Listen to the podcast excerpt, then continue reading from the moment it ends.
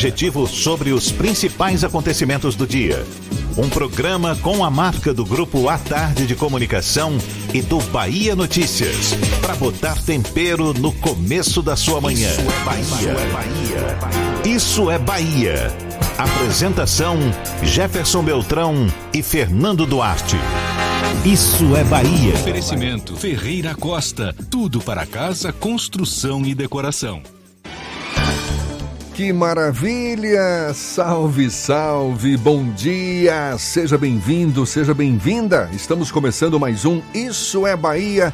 E vamos aos assuntos que são destaque nesta sexta-feira, 17 de abril de 2020 sobe para 35 o número de mortos pela Covid-19 na Bahia. Em Salvador, o número chega a 19.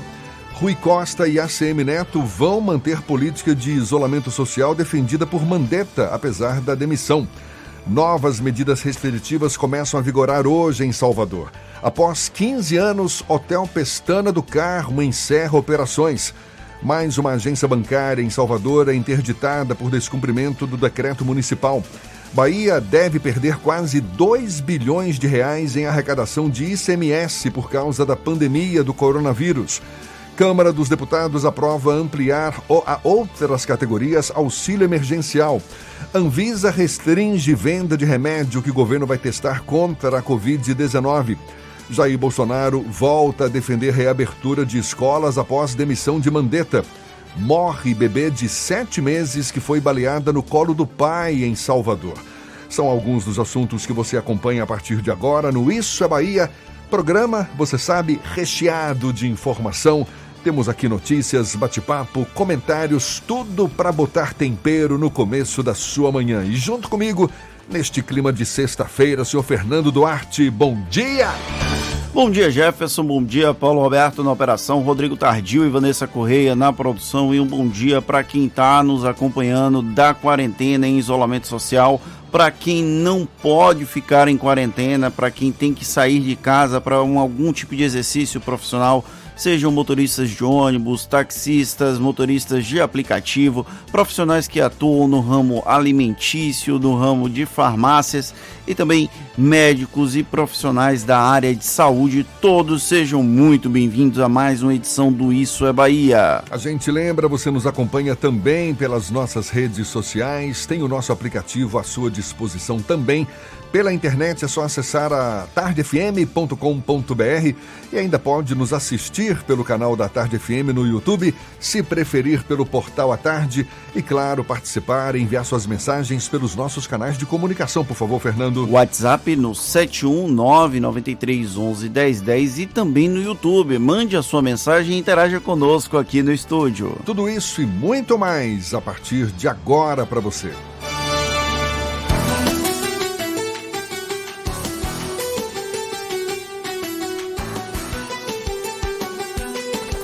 Isso é Bahia.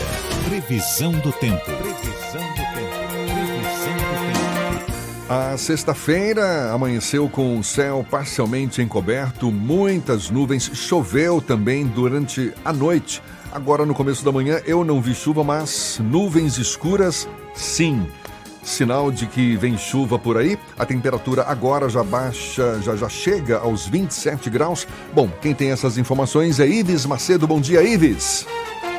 Olá, Jefferson, muito bom dia para você, bom dia para todo mundo ligado aqui no programa Isso é Bahia da Tarde FM. Eu começo trazendo informações aqui para Salvador, que deve ter sol com muitas nuvens durante todo o dia, mas tem períodos de nublado com chuva a qualquer hora. Os termômetros oscilam entre 24 e 31 graus. Vamos agora para a região metropolitana. Trago informações do tempo para você de Simões Filho, para você ouvinte também de São Sebastião do Passé.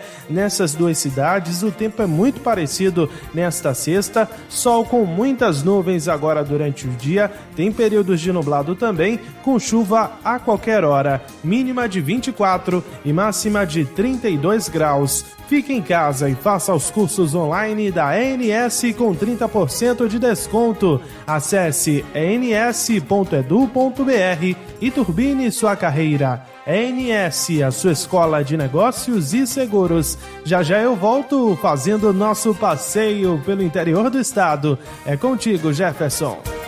Valeu, Ives. Está combinado então, 7 e 6 na Tarde FM. Isso é Bahia.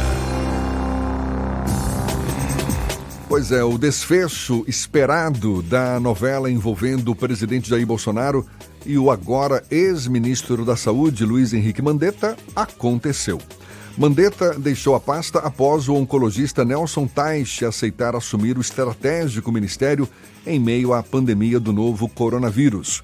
Como há alguns dias falávamos aqui no Isso é Bahia, a pergunta não era se Mandetta cairia, mas quando ele seria demitido por Bolsonaro.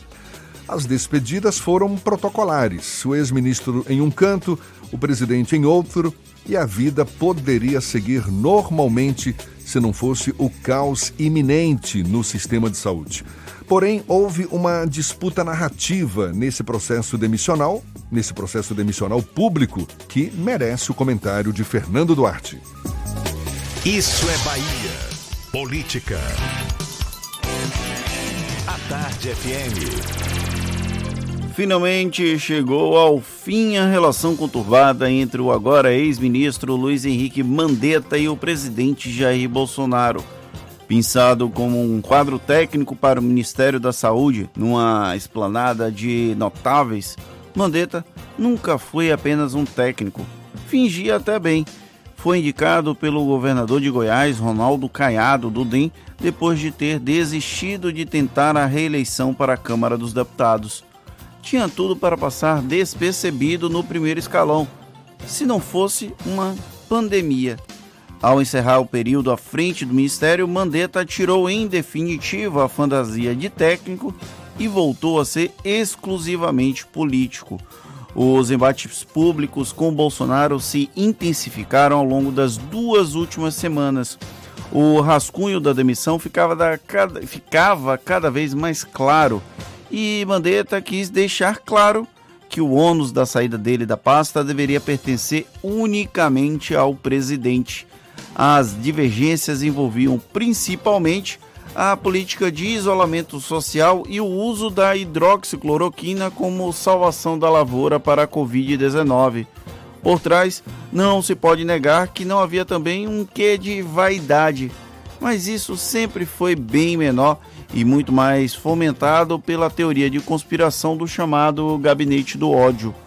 Nas palavras do pesquisador em comunicação e política Wilson Gomes, Mandetta caiu para cima. Ao deixar a pasta, ele conseguiu escrever a narrativa de que a demissão dele foi motivada por capricho de Bolsonaro e não por razões técnicas.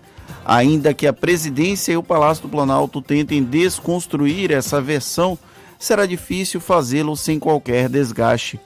Trocar o ministro da Saúde em meio a uma crise como a do novo coronavírus é um risco tão grande que muitos chefes de Estado pensariam muito antes de fazê-lo. E pensar, convenhamos, nunca foi muito um padrão de Bolsonaro. Mandetta sai muito mais próximo da posição de vítima do que de algoz, mesmo que ao longo dos últimos dias tenha perdido a mão no confronto direto com o presidente. Porém, perdeu o perfil eminentemente técnico que se esforçou para dilapidar após a crise entre ele e Bolsonaro ser instalada. O ex-ministro era político e sempre foi. Fingiu bem até aqui, porém ao sair deixou escorregar bastante essa máscara. Isso é um problema? Não necessariamente. No entanto, é preciso enxergar as diversas facetas desse processo demissionário. Para o secto de seguidores, Bolsonaro sai maior do que entrou nessa briga. É difícil fazer esse exercício de futurologia. No entanto, é inegável que Mandetta foi o grande beneficiário nesse embate público.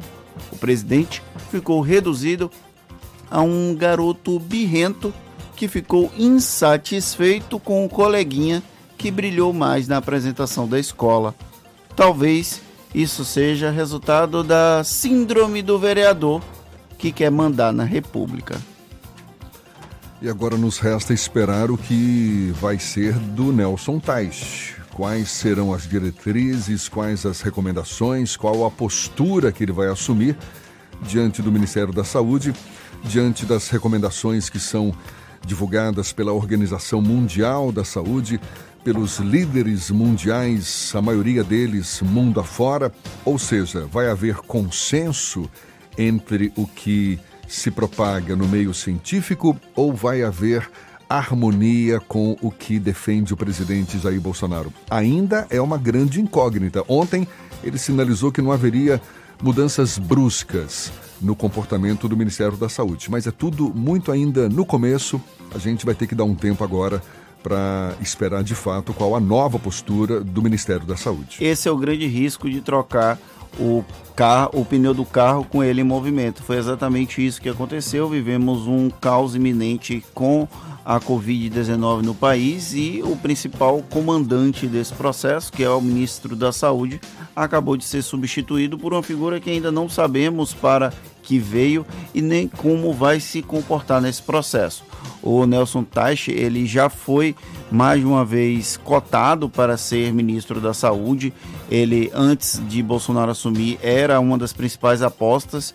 O oncologista foi conselheiro do presidente da República durante o processo eleitoral de 2018 e aí agora foi alçado à condição de ministro com o desafio de achar um equilíbrio entre o que prega o presidente da República e o que prega a Organização Mundial de Saúde, as autoridades sanitárias e de saúde ao redor do mundo.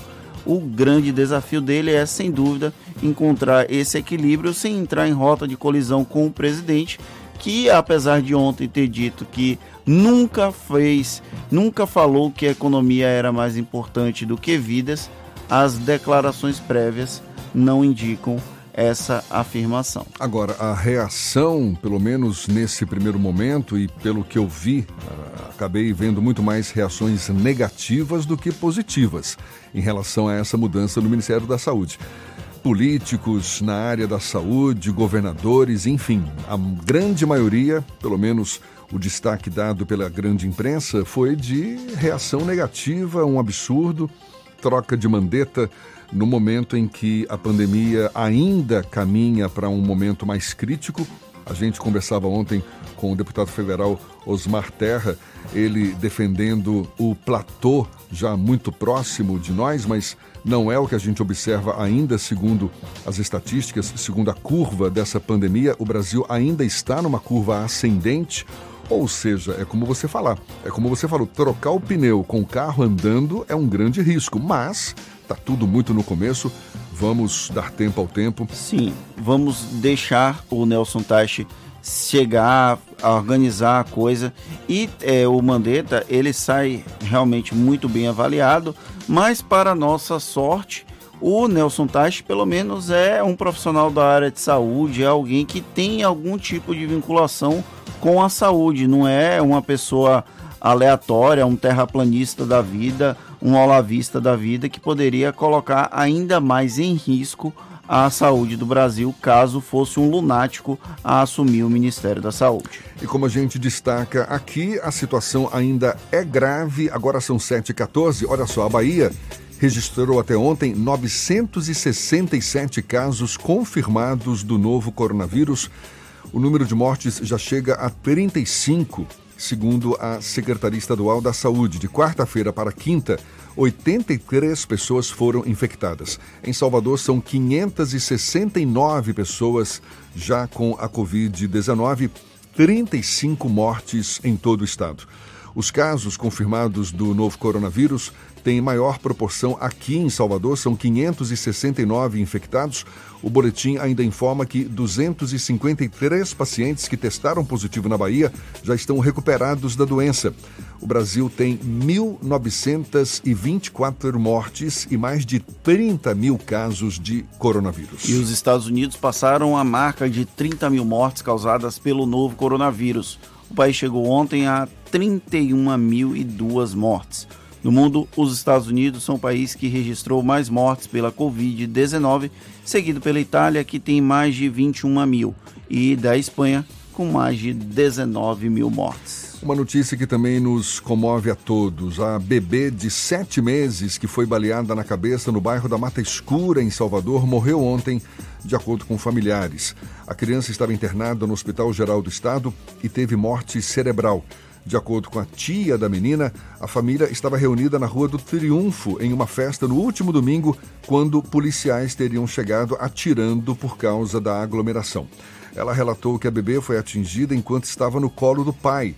Em nota, a Polícia Militar informou que no local houve troca de tiros e um suspeito foi morto. Um inquérito policial militar foi instaurado para apurar as circunstâncias da ocorrência.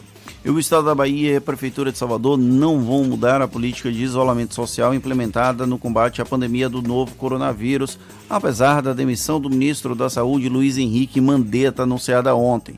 O governador Rui Costa e o prefeito Assemineto têm adotado estratégia alinhada à de Mandetta, contrária ao que defende Jair Bolsonaro, que prega o isolamento vertical, ou seja, apenas para grupos de risco. Essa, esse, esse termo, essa terminologia que o Jair Bolsonaro acabou criando de isolamento vertical.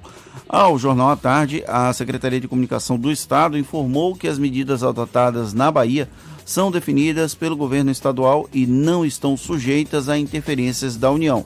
Com isso, a ordem neste momento é continuar mantendo o isolamento para todos os setores da sociedade. Agora, 7h17 na Tarde FM.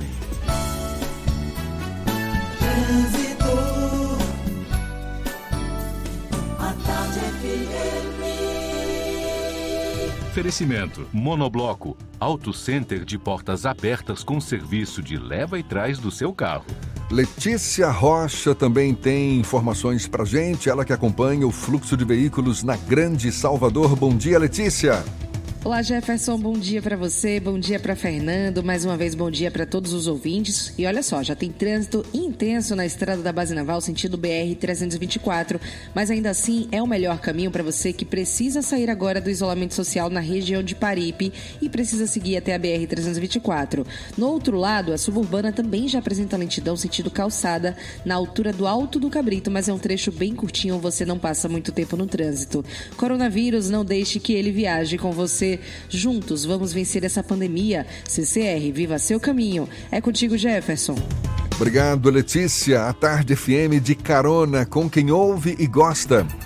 Novas medidas restritivas começam a vigorar hoje em Salvador. A gente dá os detalhes já já para você. 7 e 18 na Tarde FM. Você está ouvindo Isso é Bahia. Para vencermos o coronavírus, o mais importante é: fique em casa. Lave sempre as mãos com água e sabão e fique em casa. Não são férias, é um compromisso de todos. Fique em casa. A Bahia contra o coronavírus. Governo do Estado. Você sabe o que a Assembleia faz? Faz valer os seus direitos. Valorizando uma pauta pró-municípios que garante os recursos das cidades do interior. Além disso, a ALBA debate normas para o transporte complementar, beneficiando quem não é atendido pelo sistema. E atenta ao que acontece no dia a dia, a ALBA cobra ações para preservar a segurança das barragens existentes na Bahia. Porque para a Assembleia, garantir o direito dos baianos é o nosso dever. Assembleia Legislativa da Bahia, fazendo valer. Para vencermos o coronavírus, o mais importante é: fique em casa. Lave sempre as mãos com água e sabão e fique em casa. Não são férias, é um compromisso de todos. Fique em casa. A Bahia contra o coronavírus. Governo do Estado. Ô velho, deixa eu te dar real. Quando a gente fala que é para ficar em casa, é para ficar em casa só você e quem já mora com você. Não adianta nada você ficar em casa e chamar seu brother para te visitar ou deixar o coleguinha do seu filho passar o dia com vocês. Para tudo. Isolamento é isolamento. Fica quietinho um pouco pra gente se livrar logo desse coronavírus. Esse turista a gente não quer aqui não, pai. Vai embora, que a nossa parte a gente está fazendo. Se pique, Corona, uma campanha da Câmara Municipal de Salvador. Para vencermos o coronavírus, o mais importante é: Fique em casa. lave sempre as mãos com água e sabão e Fique em casa. não são férias, é um compromisso de todos. Fique em casa. A Bahia contra o coronavírus. Governo do Estado. Monobloco, o pneu mais barato da Bahia. 0800 111 70 80 e a hora certa. Agora, 7h20, a Tarde FM, quem ouve gosta.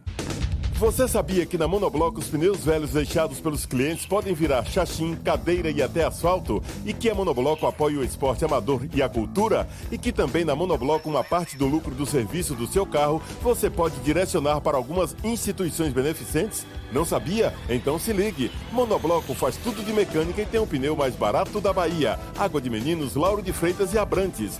0800 111 7080. Voltamos a apresentar Isso é Bahia. Um papo claro e objetivo sobre os acontecimentos mais importantes do dia. Agora, 7h21, temos notícias também da redação do portal Bahia Notícias. Lucas Arrasa, quem está a postos. Bom dia, Lucas. Bom dia, Jefferson. Bom dia, Fernando. Olha, com a suspensão das aulas presenciais, as assembleias e câmaras municipais recebem proposições que sugerem a redução de 30% na mensalidade em escolas e faculdades privadas durante a pandemia do novo coronavírus. No entanto, uma ação direta de constitucionalidade do STF determinou que apenas o governo federal, em Brasília, pode lidar com a contraprestação de serviços ed educacionais, tornando projetos como o que tramita na Assembleia Legislativa da Bahia inconstitucionais. E a Anvisa publicou ontem uma norma proibindo a venda do medicamento vermífugo Anita sem receita médica. Anita é o remédio cujo nome não foi divulgado pelo ministro Marcos Pontes, quando ele informou nessa semana que o governo começará a testar um novo medicamento em pacientes com o novo coronavírus. Segundo o ministro, Anitta reduziu em laboratório 93% a carga viral em células infectadas pelo vírus. Eu sou Lucas Arraes, falo direto da redação do Bahia Notícias para o programa Isso é Bahia. É com vocês aí do estúdio. Valeu, Lucas. E tem novo decreto municipal aqui em Salvador a partir de hoje. O acesso de consumidores aos supermercados da capital baiana, supermercados com área superior a 200 metros quadrados, passa a ser restrito. O objetivo é limitar o número de pessoas para evitar aglomerações. Também vai ser reduzido em 50% o número de vagas de estacionamento disponível na área externa e somente uma pessoa da família poderá acessar o estabelecimento. No caso de idosos, uma pessoa da família pode acompanhá-los. Os carrinhos do supermercado também vão passar por higienização. Táxis e veículos de aplicativos só poderão entrar na área dos supermercados para deixar o passageiro. Por fim, os estabelecimentos vão ter que disponibilizar álcool em gel ou spray para os clientes. E o prefeito Assemineto anuncia hoje se vai ou não manter as medidas restritivas adotadas desde a metade do mês de março aqui em Salvador. A decisão vai ser divulgada agora pela manhã, durante a inauguração da unidade de acolhimento institucional no Largo de Roma, localizado na rua Henrique Dias. Os decretos voltados para evitar aglomerações que decidiam pelo fechamento de praias e shopping centers estão com os prazos de vigência perto de serem encerrados já nos próximos dias. O contexto atual provocado pela pandemia do novo coronavírus pode servir como um estímulo a mais para movimentos de mudança digital nas organizações. Afinal de contas, as organizações estão sendo forçadas a se movimentar para manter a competitividade e a relevância no mercado. Empresas que têm um cenário de operação muito manual e sem processos digitalizados, segundo especialistas, vão sofrer muito em uma realidade cada vez mais digital. Haja vista a possibilidade das videoconferências, por exemplo, que ganharam força com a pandemia. Agora, é preciso tomar cuidado. A gente fala mais sobre o assunto conversando agora com o especialista em sistema de informação, Walter Valari. Muito obrigado por aceitar nosso convite. Seja bem-vindo, Walter. Obrigado, Jefferson. Obrigado, Fernando. Bom dia também a todos. Walter, em relação às videoconferências, uma das ferramentas muito utilizadas no mercado hoje é a chamada Zoom. E eu já li a respeito que ela pode expor os dados da empresa, também outros problemas de segurança da empresa. Isso é verdade? E como contornar uma situação como essa? Jefferson, é, veja, a ferramenta Zoom ela é uma ferramenta que ela era até pouco conhecida do mercado até alguns meses atrás, certo? Aonde com esse surto aí da pandemia e a necessidade de, da quantidade maior de videoconferência, acabou aparecendo novas ferramentas, inclusive essa Zoom. A Zoom, ela cresceu, para você ter uma ideia, nos últimos meses, de um consumo aí de quase 80 milhões de acessos por mês para 200 milhões de acessos. E ela não estava preparada para isso, tá certo? Então, assim, essas informações de que ela tem algumas vulnerabilidades, né, alguns problemas de segurança são verdade, isso inclusive foi divulgado pela própria Zoom, e ela, é, o que, que ela colocou, né, ela colocou para o público, né, que ela estaria fazendo as modificações, ajustes necessários para que pudesse retirar essas vulnerabilidades. Algumas delas já foram retiradas. Uma delas é a questão do acesso a gravações, ou seja, videoconferências gravadas, aonde outras pessoas poderiam ter acesso a essas videoconferências. Mas, de fato, é verdade sim. O que a gente pode estar fazendo né, com relação a isso? É tendo cuidado, tipo assim, olha, eu tenho problemas de segurança, eu tenho problemas de confidencialidade com relação às minhas videoconferências. Não, não tenho. Então, acho que não é tão uma preocupação para o público de forma geral. E se você parar para olhar, a grande maioria das pessoas não pararam de usar o Zoom. Inclusive, eu estava olhando ontem é, uma live do Ministério da Saúde, inclusive, utilizando o Zoom. Então, assim, a ferramenta é muito boa, a ferramenta é usual, é muito prática para o usuário comum. Agora, se você tem uma questão de segurança, de confidencialidade, eu sugiro que seja procurado outras ferramentas. Exatamente, até eu até pego o gancho nessa sua afirmação. Quais tipos de ferramenta digital você acha que ganham evidência nesse momento de mudanças?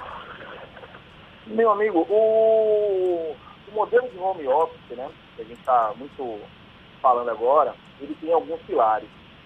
Então, um dos pilares é a videoconferência ou a audioconferência, né, quando a gente fala de IP, ou seja, de internet. Né.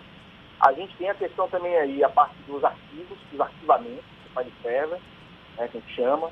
A parte de e-mail, que a grande maioria já era um serviço em nuvem. Né. Tem algumas empresas ainda que têm serviço local, tem, mas a grande maioria já era em nuvem.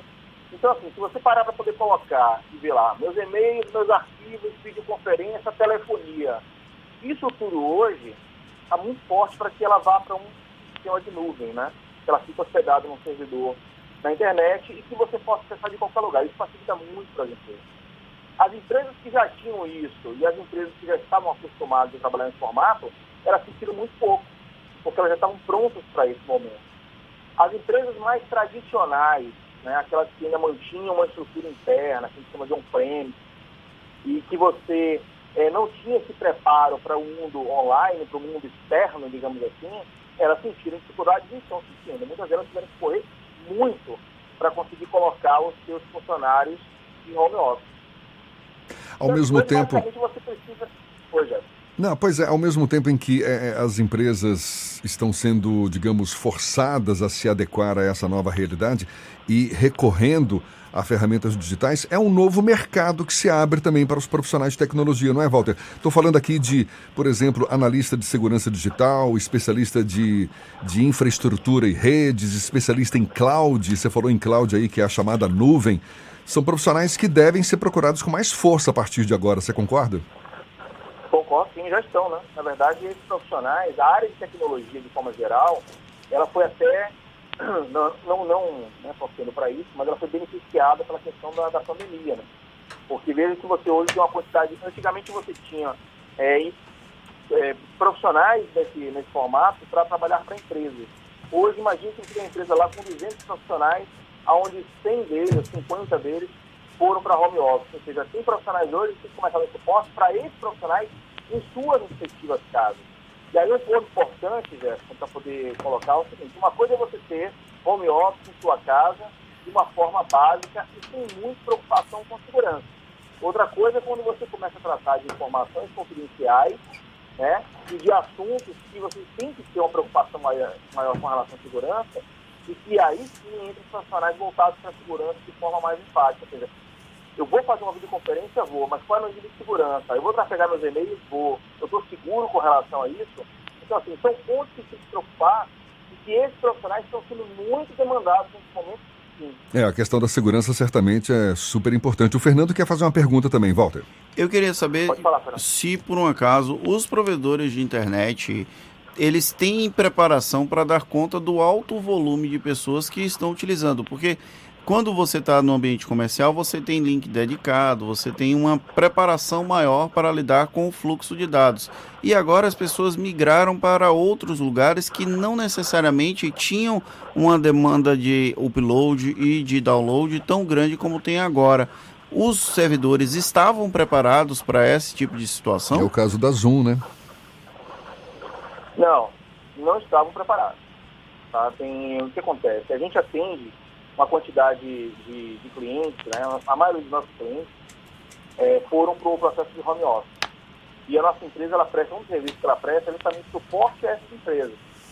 Imagine que hoje foi justamente esse movimento. Né? As pessoas saíram das suas respectivas empresas, onde elas tinham uma estrutura pronta, né? uma estrutura profissional, digamos assim, com link dedicado, né? com link com banda com banda de, de, de de upload, download em alta capacidade, e foi para sua casa trabalhar lá com um link muitas vezes de baixíssima qualidade. Então, assim, aconteceu sim esse movimento e as pessoas tiveram que começar a melhorar as suas estruturas locais. E os provedores, muitas vezes, que não são, às vezes não são nem, nem provedores tão grandes, né, que a gente hoje em Salvador tem uma quantidade de provedores de médio porte bastante importante, eles não estavam, muitas vezes, preparados para essa demanda. Porque imagina que a pessoa, que ela trabalhava o dia todo, só ia para casa de noite. Então, o uso daquela internet residencial da casa dela era muito pouco. Muitas vezes ela nem reclamava, conectava, não conseguia ir para 3G e tal. Hoje não, ela está tendo que trabalhar, fazer conferência, trocar e-mail, trocar arquivos de sua casa. Então, a internet, mais do que nunca, é o, o pilar mais importante nesse processo de, de home office.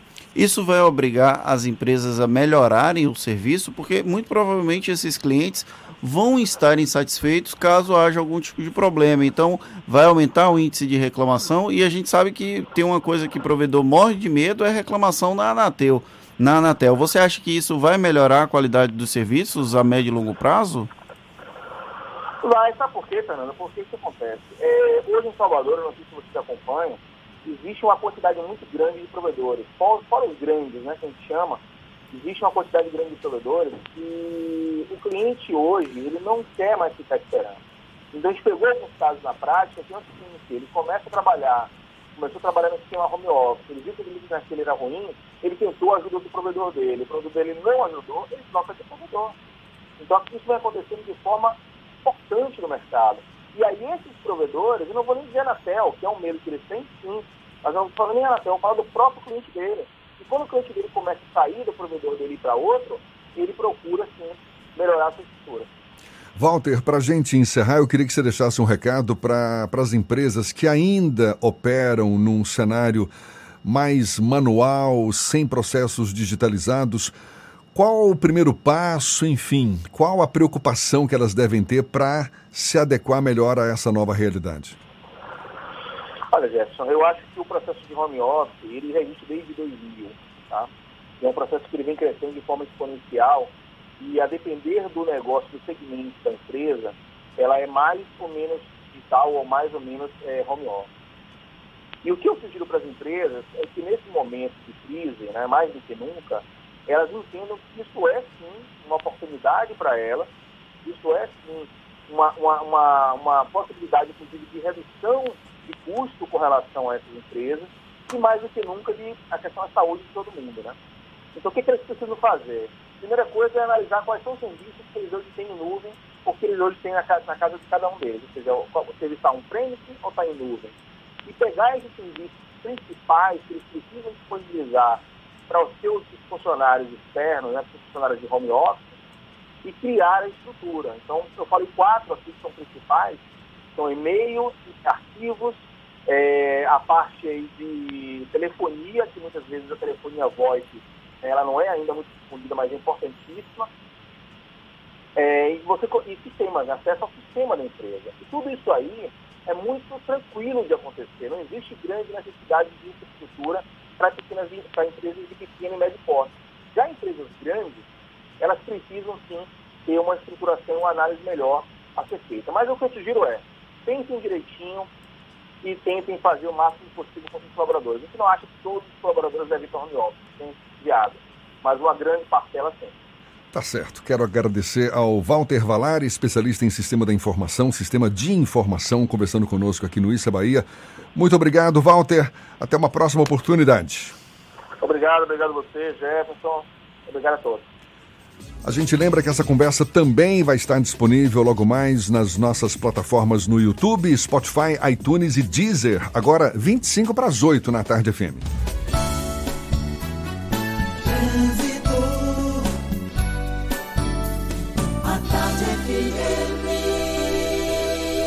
Oferecimento: Monobloco, Auto Center de portas abertas com serviço de leva e trás do seu carro. A gente volta a falar com Letícia Rocha, acompanhando o movimento de veículos na Grande Salvador. É você, Letícia? Olha, Jefferson, para quem sai agora da Avenida Paralela e segue em direção a Buraquinho, já tem trânsito com boas condições agora na Estrada do Coco. A mesma situação para você que faz o sentido contrário do litoral norte e segue em direção à Paralela. Na orla da capital baiana, você tem trânsito fluindo bem de farol a farol e a Caetano Moura já tem pontos de intensidade no trecho entre Rio Vermelho e Campo Grande. Fique em casa e faça os cursos online da ANS com 30% de desconto. Acesse ans.edu.br, turbine sua carreira. ANS, a sua escola de negócios e seguros. É contigo, Jefferson. Valeu, Letícia. A Tarde FM de carona com quem ouve e gosta. Após 15 anos, Hotel Pestana do Carmo encerra as operações e mais uma agência bancária em Salvador é interditada por descumprimento de decreto municipal. A gente dá os detalhes ainda nesta edição. A Tarde FM 22 para as 8 agora. Você está ouvindo Isso é Bahia. Para vencermos o coronavírus, o mais importante é: Fique em casa. Lave sempre as mãos com água e sabão e Fique em casa. Não são férias, é um compromisso de todos. Fique em casa. A Bahia contra o coronavírus. Governo do Estado. Já pensou trocar o fluido de freio do seu Volks por apenas 220 reais? Incomparável. E fazer a revisão e ganhar uma limpeza de ar-condicionado? Incomparável. Operação Volkswagen incomparável na Baviera. Garantia e economia que só a Baviera oferece. A gente já e aproveite. Fazer parte da nova Volkswagen Vale. Ofertas válidas para veículos nacionais. Baviera, Avenida ACM Iguatemi, 3340-3015. No trânsito de sentido à vida, consulte condições. Para vencermos o coronavírus, o mais importante é: Fique em casa. Lave sempre as mãos com água e sabão e Fique em casa. Não são férias, é um compromisso de todos. Fique em casa. A Bahia contra o coronavírus. Governo do Estado. Você sabe o que a Assembleia faz? Faz valer os seus direitos. Lutando para evitar a saída da Petrobras e manter empregos e investimentos no Estado. Também cria políticas que valorizam as mulheres, os negros, o público LGBT e a oferta de uma educação de qualidade para indígenas. E ainda dão prioridade de matrícula em escolas públicas às crianças filhas de vítimas de violência doméstica. Porque para a Assembleia, garantir o direito dos baianos é o nosso dever.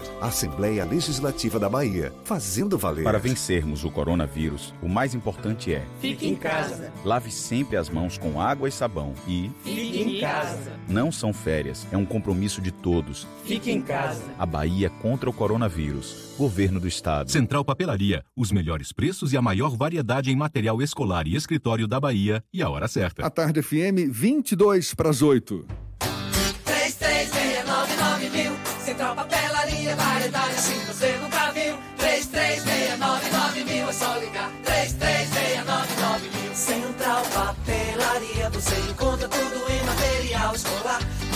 seu escritório, variedade fácil de estacionar. 3369 Ligue 3369 mil, a maior variedade em material escolar e de escritório. Central Papelaria Lauro de Freitas. 3369 mil. Voltamos a apresentar Isso é Bahia. Um papo claro e objetivo sobre os acontecimentos mais importantes do dia. Uma relação antiga que rendeu histórias, alegrias e muitas músicas eternizadas na nossa memória. Assim era Moraes Moreira com a Praça Castro Alves. Foi lá que o artista literalmente balançou o chão da praça. Do grande point do carnaval, desde a década de 70 até os dias de hoje, a praça já passou por algumas reformas, como esta última, onde achados arqueológicos do antigo Teatro São João vieram à tona. E não é que vai ser erguida uma concha acústica no local e batizada com o nome de Moraes Moreira? A gente fala mais sobre o assunto com o presidente da Fundação Gregório de Matos, Fernando Guerreiro, nosso convidado aqui no Issa Bahia. Seja bem-vindo mais uma vez, Fernando. Oi, meu querido, ouvintes da Tarde FM do Isto é Bahia. Estamos aqui agora né, à distância, mas com a presença de sempre, com o calor humano de sempre. Maravilha. Seja bem-vindo. A Fundação Gregório de Matos foi convidada para compor aí uma equipe multidisciplinar na elaboração do projeto dessa concha acústica que vai se chamar Concha Moraes Moreira. Aliás, você vai confirmar o nome dela, mas já, já tem esse projeto em andamento, já está finalizado, Olha, em que pé é, está? Foi interessante, Jefferson, porque na época dos achados arqueológicos, né, aquilo surpreendeu a cidade, né, na época, assim, a, a- toda a condução dessa reforma estava sendo feita por- pelo secretário Claudio Tinoco, né, que agora deixou pra, a pasta para concorrer de novo à vereança, né, e ele convocou, né, me chamou e disse, Guerreiro, apareceu lá uma, uma- um achado arqueológico, vamos ver como é que a gente vai lidar com isso né? E nós fomos até lá na época, né?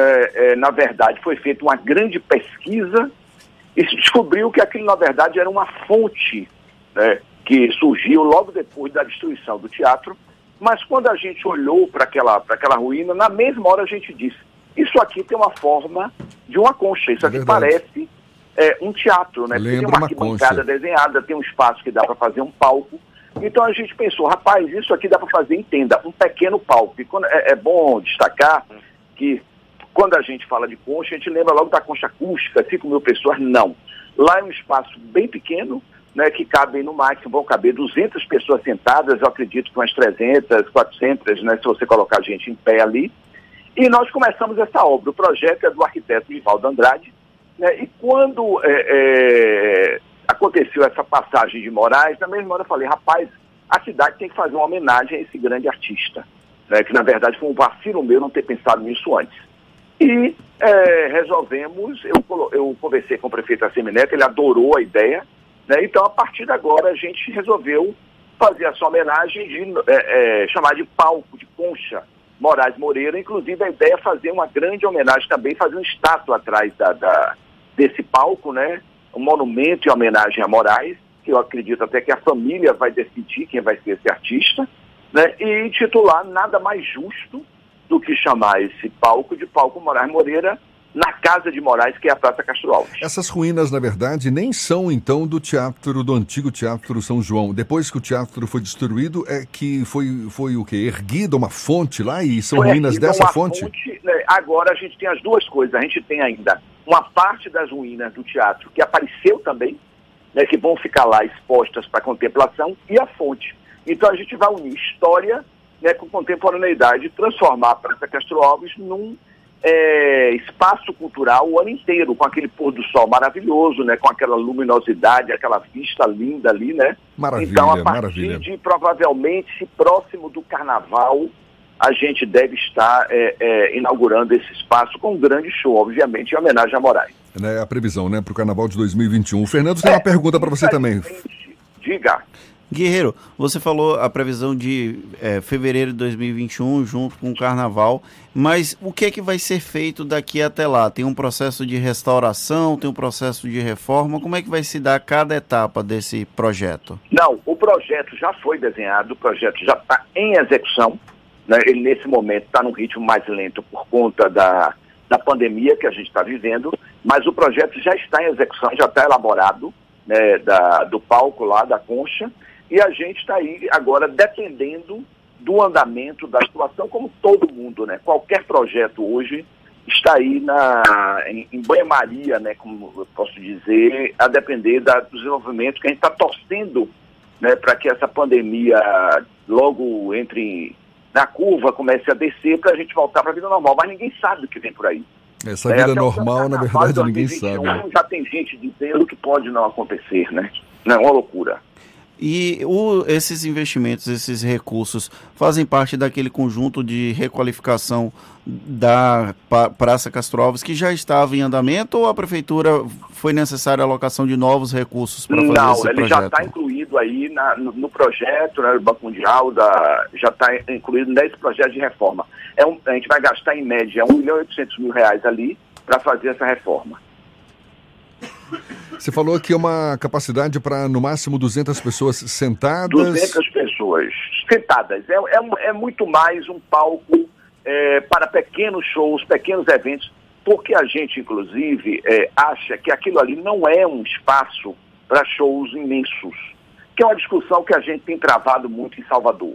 Né? É, espaços que são adequados para 5 mil, 10 mil pessoas, né? É, às vezes a gente tem situações que prejudicam a cidade. Então, na verdade, é um palco para eventos menores, né? Um palco para poetas, para shows intimistas, voz e violão, grupos de três, grupos instrumentistas. O Januman, por exemplo, pode fazer lá o, o, o projeto. Ou seja, é muito mais nesse perfil. E, obviamente, é um espaço que vai homenagear Moraes. A minha ideia é que a gente construa uma programação o ano inteiro em que vários artistas das mais variadas linguagens possam homenagear Moraes. Guerreiro, durante essa pandemia, a Fundação Gregório de Matos tem feito algumas ações, principalmente online, para trazer um pouco de cultura para a população que está em casa. Quais são essas ações? Você poderia trazer para os nossos ouvintes o que é que tem sido feito virtualmente para que a população ainda tenha acesso à cultura?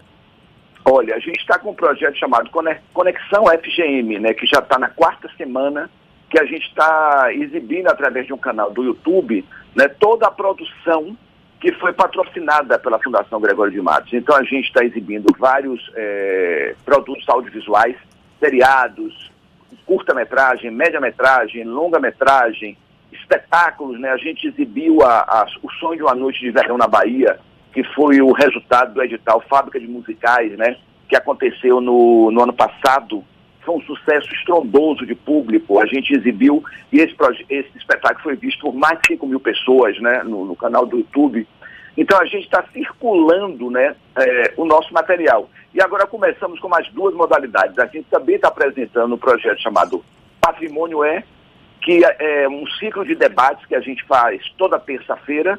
Então, a cada terça, é, algum profissional ligado à área de patrimônio, né, da cultura patrimonial da cidade, fala sobre o aspecto que ele é o especialista. Então, toda terça-feira a gente tem esse depoimento e agora começamos com um projeto também ligado à fotografia. Né? Fotógrafos que estão é, retratando esse momento da cidade, né, da cidade é, vazia, desse novo movimento da cidade. Então, estão colocando fotos na, lá na nossa página, no Instagram, né, e puxando um, um, link para a obra dele. Ou seja, é uma forma dos fotógrafos democratizarem seu trabalho, né, mostrarem para o resto da cidade o que, é que eles estão fazendo. E vem muita coisa por aí. Né? Estamos estudando a possibilidade de um edital de apoio, né? estamos discutindo isso né, para projetos em casa, para lives, né, que agora é a palavra do momento, né, live o tempo todo, né, a gente não tem como correr disso, porque a forma que o artista tem hoje, né, de encontrar seu público, porque artista sem público não existe, ao você meu tá ver. falando, Você está e falando... a forma é essa. Você está falando que muita coisa vem por aí, por mais que a gente retome nossa vida normal, espera-se, né? Não se sabe exatamente quando, mas é o tipo de iniciativa, Fernando, que não, não vai morrer tão cedo mais, não é verdade?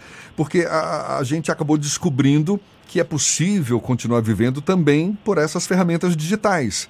É, você está falando aí das lives, da, o home office, as conferências, é, videoconferências. São, são ferramentas que hoje a, já existiam, mas ganharam né, protagonismo nesse, nessa pandemia e certamente vieram para permanecer nesse protagonismo agora, não? Olha, é, eu tenho a sensação, meninos, de que a gente não volta mais para o ponto onde a gente parou. É, o ser humano, eu acho que ele tem uma característica genial. Ele é muito adaptável, é muito criativo. Então eu concordo plenamente, Jefferson, quando você diz muito de, muitas dessas iniciativas vão ficar. Eu acho que os shows via internet, é, as lives, não vão parar. É, é, obviamente elas não substituem o ao vivo, mas elas vão virar uma, uma opção muito interessante, né? como as aulas, como o home office, Ou seja, muita coisa que a gente está fazendo hoje, porque não tem opção, a gente vai fazer lá na frente como opção e acho que vai enriquecer muito o mercado cultural, vai enriquecer muito é, o mercado de trabalho, né, os profissionais. Eu acho que vai ser uma, uma, uma, nova, uma nova fase que a gente vai viver. Só queria chamar a atenção de uma coisa que eu acho muito importante. É, já estão começando iniciativas com lives pagas, ou seja, a pessoa em casa dá uma contribuição para o artista. Eu acho que isso é muito importante da gente ficar atento, porque as pessoas se queixam, ah, não é possível nesse momento de crise. Gente, vocês não estão indo para o mercado, as pessoas não estão indo na farmácia, não estão comprando nada de graça. Né? Então é importante ressaltar que o trabalho do artista também, né? o artista paga a conta, o artista tem que se manter, então é importante que o público se sensibilize também para a possibilidade de dar uma contribuição para esses artistas via live. É o que já acontece com muitos artistas que colocam suas músicas, não é? Disponibilizam suas músicas pela internet. Claro. E você vai lá e compra a música, né? Porque o CD caiu de moda, né? Então vai lá é. na plataforma, compra a música. É mais, mais do que justo isso aí, é verdade. Sem dúvida. E olhe, para a gente encerrar, é só uma observação a mais. Depois do Gregório de Matos, Castro Alves, Dodô e Osmar, agora é mais um grande poeta que vai ser imortalizado no chamado Quarteirão das Artes, o nosso Moraes Moreira, com essa concha que vai ser erguida ali ao lado da Praça Castro Alves. Muito legal, né, Fernando? Olha, e Moraes é um artista, né, que o trabalho dele é um trabalho tão é, é, rico. Né? Essa semana, na verdade, a gente teve, eu tive pessoalmente duas perdas. Eu sou muito fã de Rubens Fonseca também, né? Eu, um escritor que eu sou apaixonado, já montei dois trabalhos baseados na obra de Rubens. Né? Então, é, então, são dois artistas brasileiros né? fantásticos. Moeta, é, Moraes, um grande poeta, né? um cara que revolucionou a música brasileira, o carnaval da Bahia, que implantou a Praça Castro Alves junto com Armandinho Dodô Osmar e os Novos Baianos, né? como um grande espaço do carnaval da Bahia, e que merece que sua obra seja reverenciada e principalmente revisitada. Né? A gente precisa estudar a obra de Moraes, que é uma das mais ricas da música do mundo. Maravilha. Sempre bom conversar com Fernando Guerreiro. A gente agradece, presidente da Fundação Gregório de Matos, aqui conosco no Isso é Bahia. Muito obrigado, Fernando. Até uma Valeu, próxima. meus queridos. Um grande abraço. Tchau, tchau. Tchau, tchau. E a gente lembra, esse bate-papo também estará todinho lá nas nossas plataformas no YouTube, Spotify, no iTunes e no Deezer. Mais tarde, tá certo? Agora, 7h52 na Tarde FM. A gente vai até a redação do Portal à Tarde com Thaís Seixas. Temos novidades por lá também. Bom dia, Thaís. Oi, Jefferson. Bom dia. Bom dia, Fernando, e aos nossos ouvintes do Isso é Bahia. Mais cinco cidades baianas têm o transporte intermunicipal suspenso como forma de evitar a disseminação do coronavírus. A edição de hoje do Diário Oficial do Estado inclui os municípios de Aiquara, Amélia Rodrigues, Buerarema, Conceição do Jacuípe e Curaçá. Com isso, sobe para 79 o total de cidades afetadas pela medida, que tem validade até 3 de maio. O serviço já foi normalizado em 14 municípios que não registraram casos da Covid-19 no período de 14 dias. E a hashtag Fora Bolsonaro alcançou o segundo lugar mundial no Twitter, depois que foi anunciada a demissão de Luiz Henrique Mandetta do Ministério da Saúde. Ainda no ranking global da rede social, o termo ministro da Saúde ocupava o sétimo lugar e a palavra Bozo fechava o top 10 dos termos mais relevantes mundialmente. Também chegaram a integrar a lista os termos Mandetta e Bolsonaro vírus. Essas e outras notícias você encontra no portal atarde, atarde.com.br. Volto com vocês. Maravilha, Thaís. Olha, o hotel Pestana do Carmo, após 15 anos de funcionamento no Centro Histórico de Salvador, vai encerrar as operações. Segundo uma nota divulgada pelo Pestana Hotel Group, a medida se deu por causa da crise provocada pela pandemia do novo coronavírus, que atinge em cheio o setor hoteleiro. Segundo a Federação Baiana de Alimentação e Hospedagem, a estimativa é de que 95% dos hotéis da capital baiana estão estejam já fechados desde o início do mês por causa da pandemia. Os 25 maiores hotéis da capital teve a média de ocupação no mês de março em torno de quase 40%, número bem inferior aos quase 70% registrados no mesmo período do ano passado. E mais uma agência bancária foi interditada aqui em Salvador por causa do descumprimento ao decreto municipal que exige um distanciamento entre os clientes de no mínimo um metro e meio. O caso mais recente foi da agência da Caixa Econômica Federal, localizada na Praça da Revolução, no bairro de Periperi. Equipes de fiscalização da SEDU, a Secretaria Municipal de Desenvolvimento e Urbanismo, encontrou pontos de aglomeração de pessoas, descumprindo as medidas de distanciamento. Do dia 2, a 2 de abril até hoje, fiscais da SEDU, com apoio da Guarda Municipal e da Polícia Militar, já vistoriaram quase 100 agências bancárias na capital baiana. Destas, 30 foram notificadas e 4 interditadas. E olha aí que absurdo, mais de 500 metros de cabos de energia elétrica foram furtados em Salvador no período de 15 dias. Calma, Fernando, calma, Fernando, calma. Estou falando aqui de roubo. Recupere o fôlego, por favor. Isso, tome uma aguinha. Vamos retomar a nota aqui. De acordo com a informação da CEMOP, Secretaria Municipal de Ordem Pública, das mais de 30 ocorrências de furtos registradas, mais de 10 se concentram nas fontes luminosas da Praça da Sé, no centro histórico. O caso mais recente foi nesta terça-feira, quando vândalos danificaram os cabos, provocando a falha no funcionamento do equipamento. No ano passado, a Prefeitura investiu um milhão e meio de reais para a revitalização de seis fontes onde foram implantados projetos em LED. A gente aproveita e diz aqui um telefone para denúncias, denúncias que podem ser feitas pelo telefone DDD 71 98549 8728 98549 8728 para denunciar vândalos que furtam esses equipamentos públicos, um absurdo. Agora, 7h56 na Tarde FM. Isso é Bahia. Economia. A Tarde FM. Bom dia, Jefferson. Bom dia, Fernando. Bom dia, queridos ouvintes da Tarde FM. Ontem, nosso índice Bovespa fechou em baixa de 1,29% aos 77.812 pontos, se descolando das bolsas americanas que fecharam em alta. O dólar avançou 0,3% e fechou valendo R$ 5,26. Nos Estados Unidos, foram conhecidos dados de pedidos semanais de auxílio-desemprego, que mais uma vez mostraram o impacto do coronavírus na economia, com 5,2 milhões de pedidos na semana passada.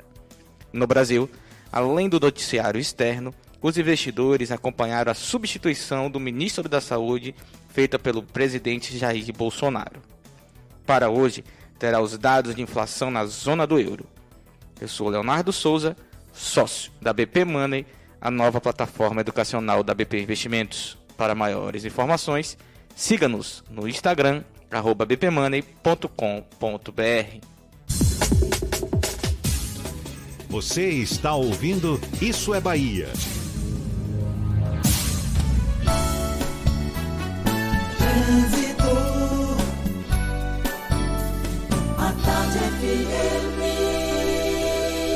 Oferecimento: Monobloco, Auto Center de portas abertas com serviço de leva e trás do seu carro.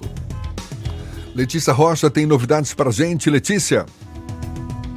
Olha, Jefferson, a estrada da base naval segue com trânsito intenso ainda no sentido BR-324. Inclusive, a Avenida Suburbana também tem um trecho de lentidão na altura do Alto do Cabrito, mas é bem curtinho, você não perde muito tempo.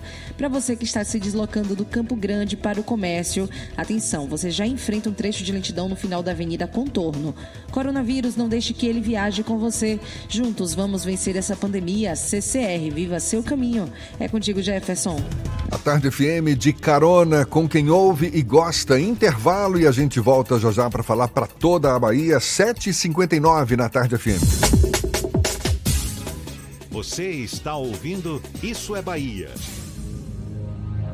Para vencermos o coronavírus, o mais importante é: Fique em casa. lave sempre as mãos com água e sabão e Fique em casa. não são férias, é um compromisso de todos. Fique em casa. A Bahia contra o coronavírus. Governo do Estado. Em momentos como esse, é importante saber com quem contar. Há 33 anos, o Hospital Santo Amaro tem um compromisso de cuidar da sua saúde com responsabilidade, humanização e segurança. Para mais informações, acesse www.fjs.org.br e siga nossas redes sociais. Responsável técnico Sidney Agareno, CRM 10271. Para vencermos o coronavírus, o mais importante é: Fique em casa. lave sempre as mãos com água e sabão e Fique em casa. não são férias, é um compromisso de todos. Fique em casa. A Bahia contra o coronavírus. Governo do Estado. O estoque incomparável. A garantia incomparável. O benefício incomparável. Operação Seminovos Incomparáveis Baviera. Todo estoque abaixo da FIP é na Baviera. Seminovos revisados de todas as marcas é na Baviera. E todos garantidos com taxa incomparável. Venha aproveitar. Venha para Baviera Volkswagen. Avenida ACM, Iguatemi, 3340-3019. No trânsito dê sentido à vida. Consulte condições. Para vencermos o coronavírus, o mais importante é: Fique em casa. lave sempre as mãos com água e sabão e Fique em casa. não são férias, é um compromisso de todos. Fique em casa. A Bahia contra o coronavírus. Governo do Estado.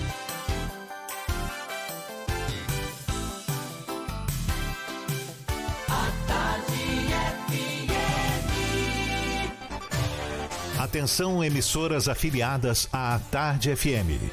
Em 5 segundos, isso é Bahia para todo o estado.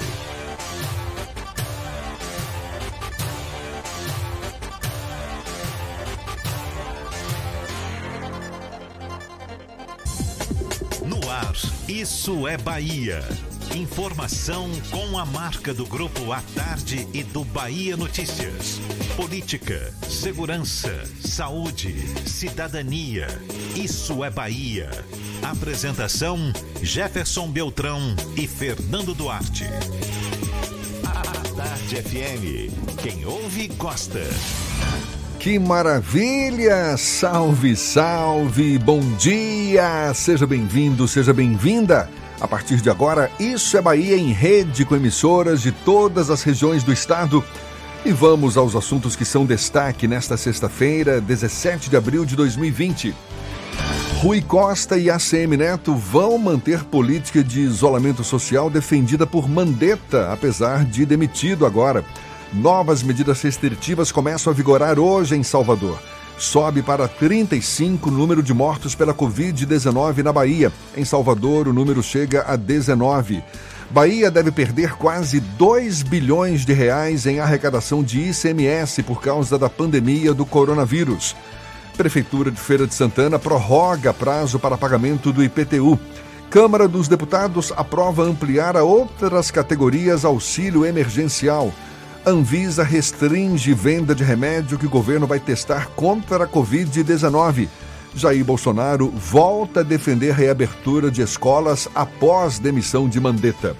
Isso é Bahia, programa recheado de informação. Temos aqui notícias, bate-papo, comentários, tudo para botar tempero no começo da sua manhã. Senhor Fernando Duarte, todo temperado, às vezes apimentado também. Bom dia! Bom dia, Jefferson. Bom dia, Paulo Roberto na operação, Rodrigo Tardio e Vanessa Correia na produção. E um bom dia para as nossas queridas emissoras parceiras e afiliadas: Eldorado FM de Teixeira de Freitas, RB Líder FM de Rui Barbosa, Serrana Líder FM de Jacobina, Baiana FM de Itaberaba, 93 FM de Jequié, Interativa FM de Itabuna, Ativa FM de Eunápolis, Cultura FM de Paulo Afonso, Líder FM de Irecê, Cidade FM de Luiz Eduardo Magalhães e Itapuí FM de Itororó. Sejam todos muito bem-vindos a mais uma edição do Isso é Bahia. A gente lembra, você nos acompanha também pelas nossas redes sociais. Fique à vontade, tem o nosso aplicativo pela internet, é só acessar atardefm.com.br. Temos também nosso canal pelo YouTube, pode aqui nos assistir. Claro, por favor, fique à vontade. Tem também o portal à tarde para você, enfim, escolha. E ainda, claro, enviar suas mensagens, marcar presença com os nossos canais de comunicação, Fernando. WhatsApp no 719-9311-1010 e também pelo YouTube. Mande a sua mensagem e interaja conosco aqui no estúdio. Tudo isso e muito mais a partir de agora para você.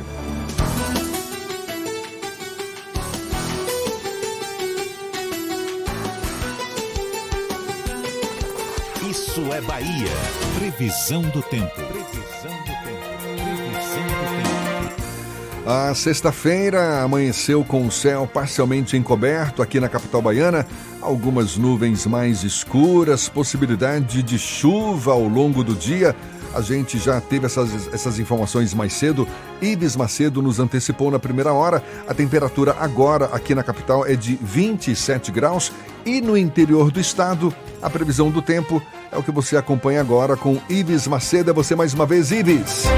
Olá Jefferson, muito bom dia novamente para você. Bom dia para todo mundo ligado aqui no programa Isso é Bahia da Tarde FM, em especial o ouvinte do interior do estado que já está aqui com a gente nessa segunda hora do programa Isso é Bahia e a gente já começa o nosso passeio pelo interior do estado, começando pela cidade de Rui Barbosa. Na cidade, o tempo é de sol e aumento de nuvens durante a manhã, mas tem pancadas de chuva durante a tarde e também à noite. Fique atento. Mínima de 22 e máxima de 32 graus. Vamos agora para a cidade de Teixeira de Freitas. Nesta sexta, a previsão do tempo é de sol com muitas nuvens durante o dia, mas tem períodos de nublado com chuva a qualquer hora. Mínima de 23 e máxima de 29 graus. Experimente os novos queijos cremosos Veneza no sabor cheddar e ervas finas. Cremoso, saboroso e sem amido. É a diferença no seu lanche. Saiba mais em arroba Veneza em nossas redes sociais. Uma ótima sexta-feira para você, Jefferson. Bom final de semana. Eu volto na segunda-feira com mais informações do tempo. É contigo.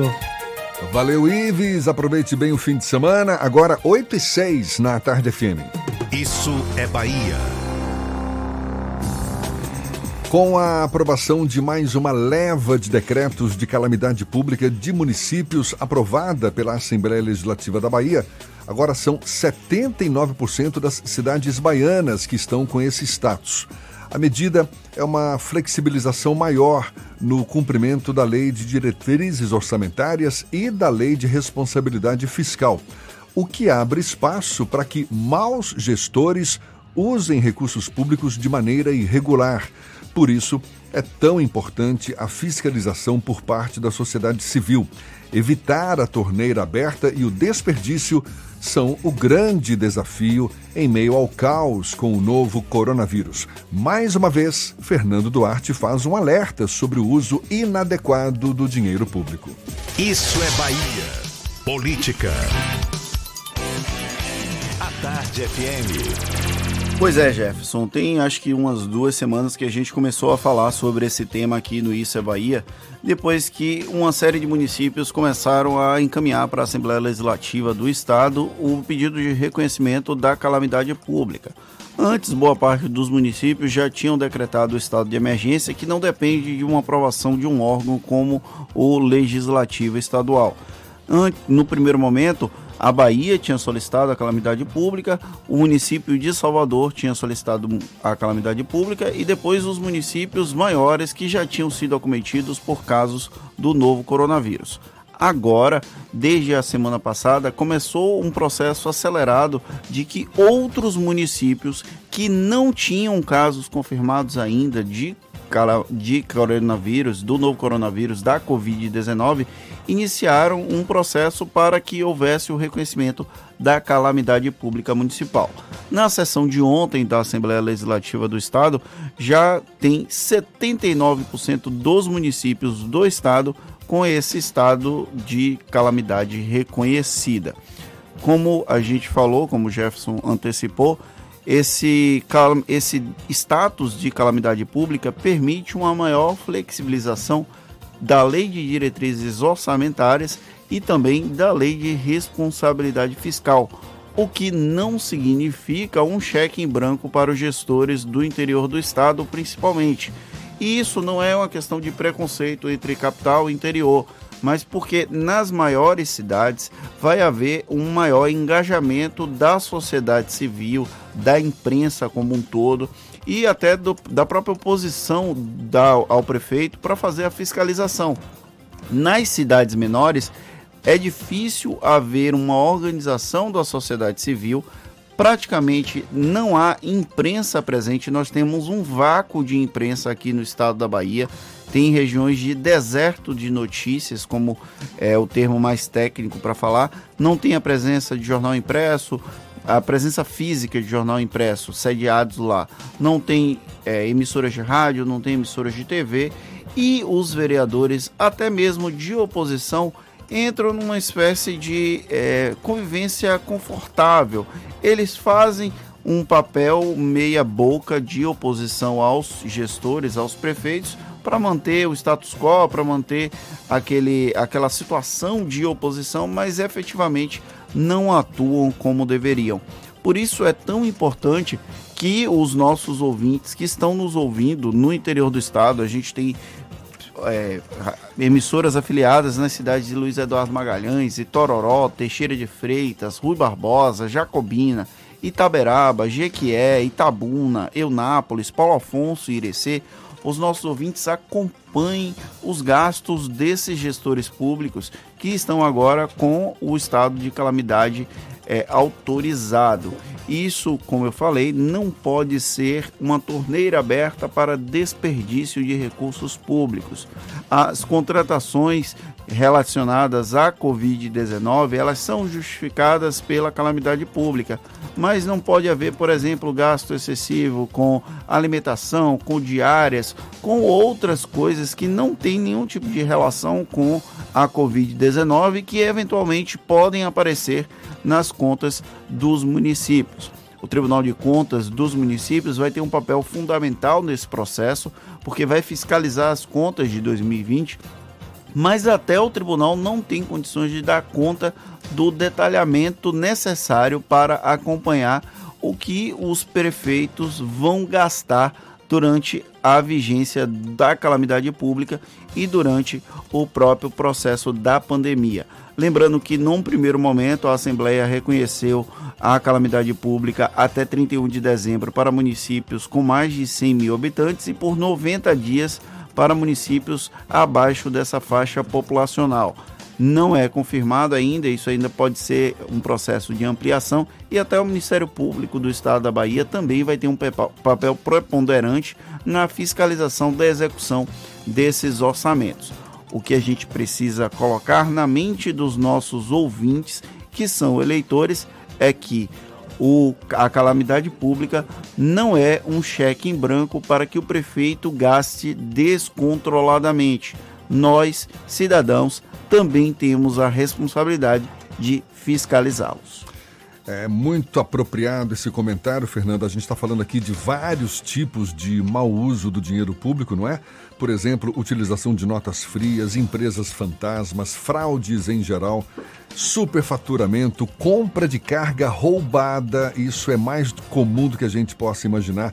Utilização de laranjas. A lista é grande. Às vezes Pode até parecer difícil descobrir tantas formas de roubar o dinheiro dos brasileiros, mas é bom que se saiba que, mesmo quando a corrupção é planejada, realizada com detalhe, ela deixa vestígios e a gente tem que ficar de olho, antena ligada.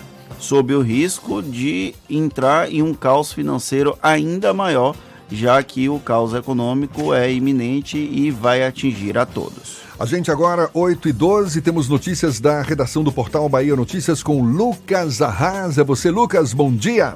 Muito bom dia, Jefferson Beltrão. Bom dia para todos os ouvintes do estado. O vice-prefeito de Pirá, o médico José Ricardo, testou positivo para o novo coronavírus. José Ricardo chegou a ser internado no Hospital Aliança, aqui em Salvador, com suspeita de pneumonia. A informação foi divulgada pelo prefeito Marcelo Brandão durante entrevista em uma rádio local. Esse é o primeiro caso da Covid-19 em Ipirá. José Ricardo é médico ortopedista e atende tanto na cidade de Ipirá como aqui na capital baiana.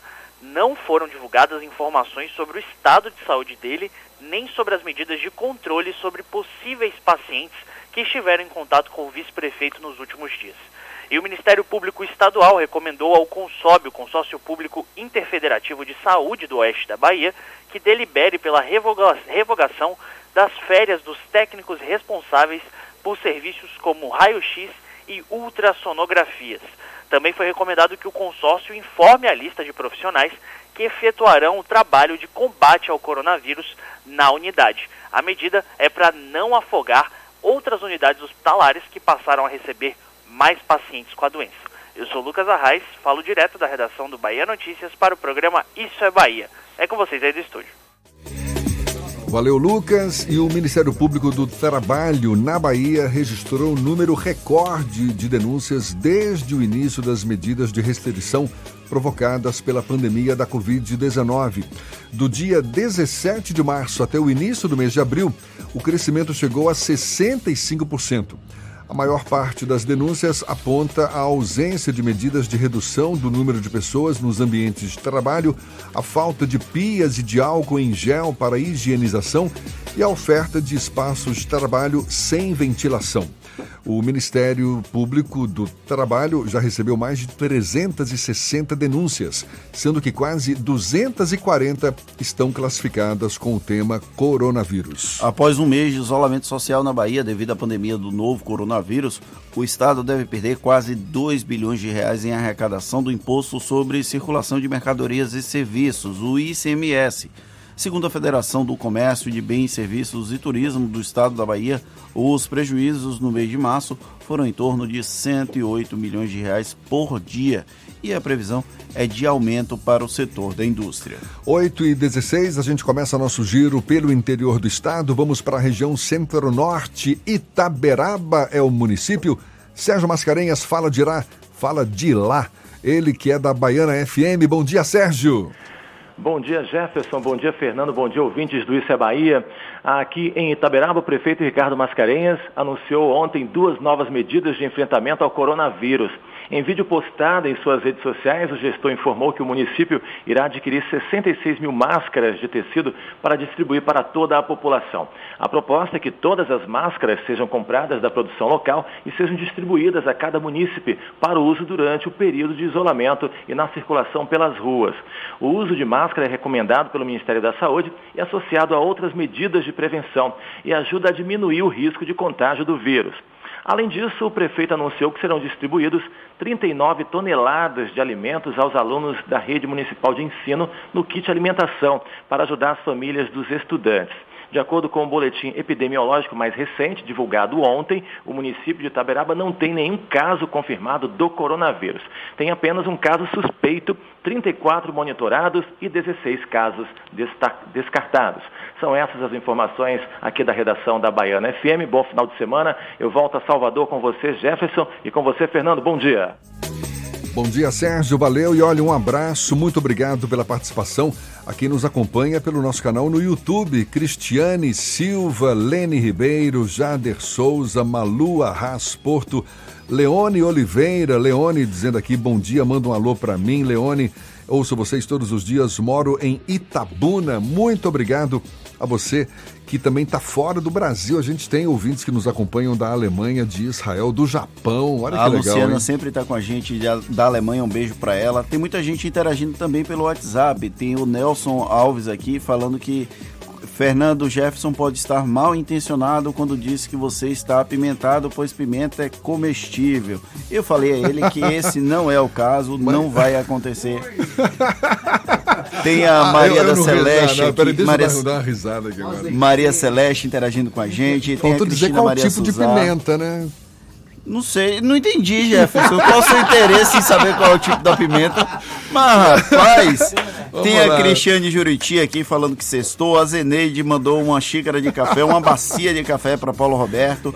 Jailson Bahia, José Antônio, Marcelo Ribeiro, dando os parabéns pela entrevista de ontem com o Osmar Terra, o deputado federal, que estava cotado para ser ministro da Saúde. Ainda bem E não graças assumiu. aos céus não vai ser ministro da Saúde.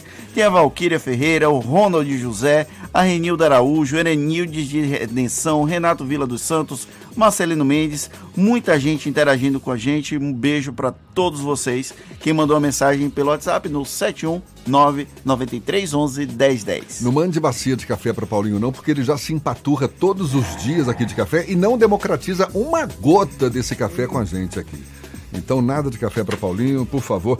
Vamos seguir adiante. Agora, 8h19, a UESB, Universidade Estadual do Sudoeste da Bahia, está oferecendo atendimento psicológico gratuito para a população durante o período de isolamento social. Isso é legal, hein?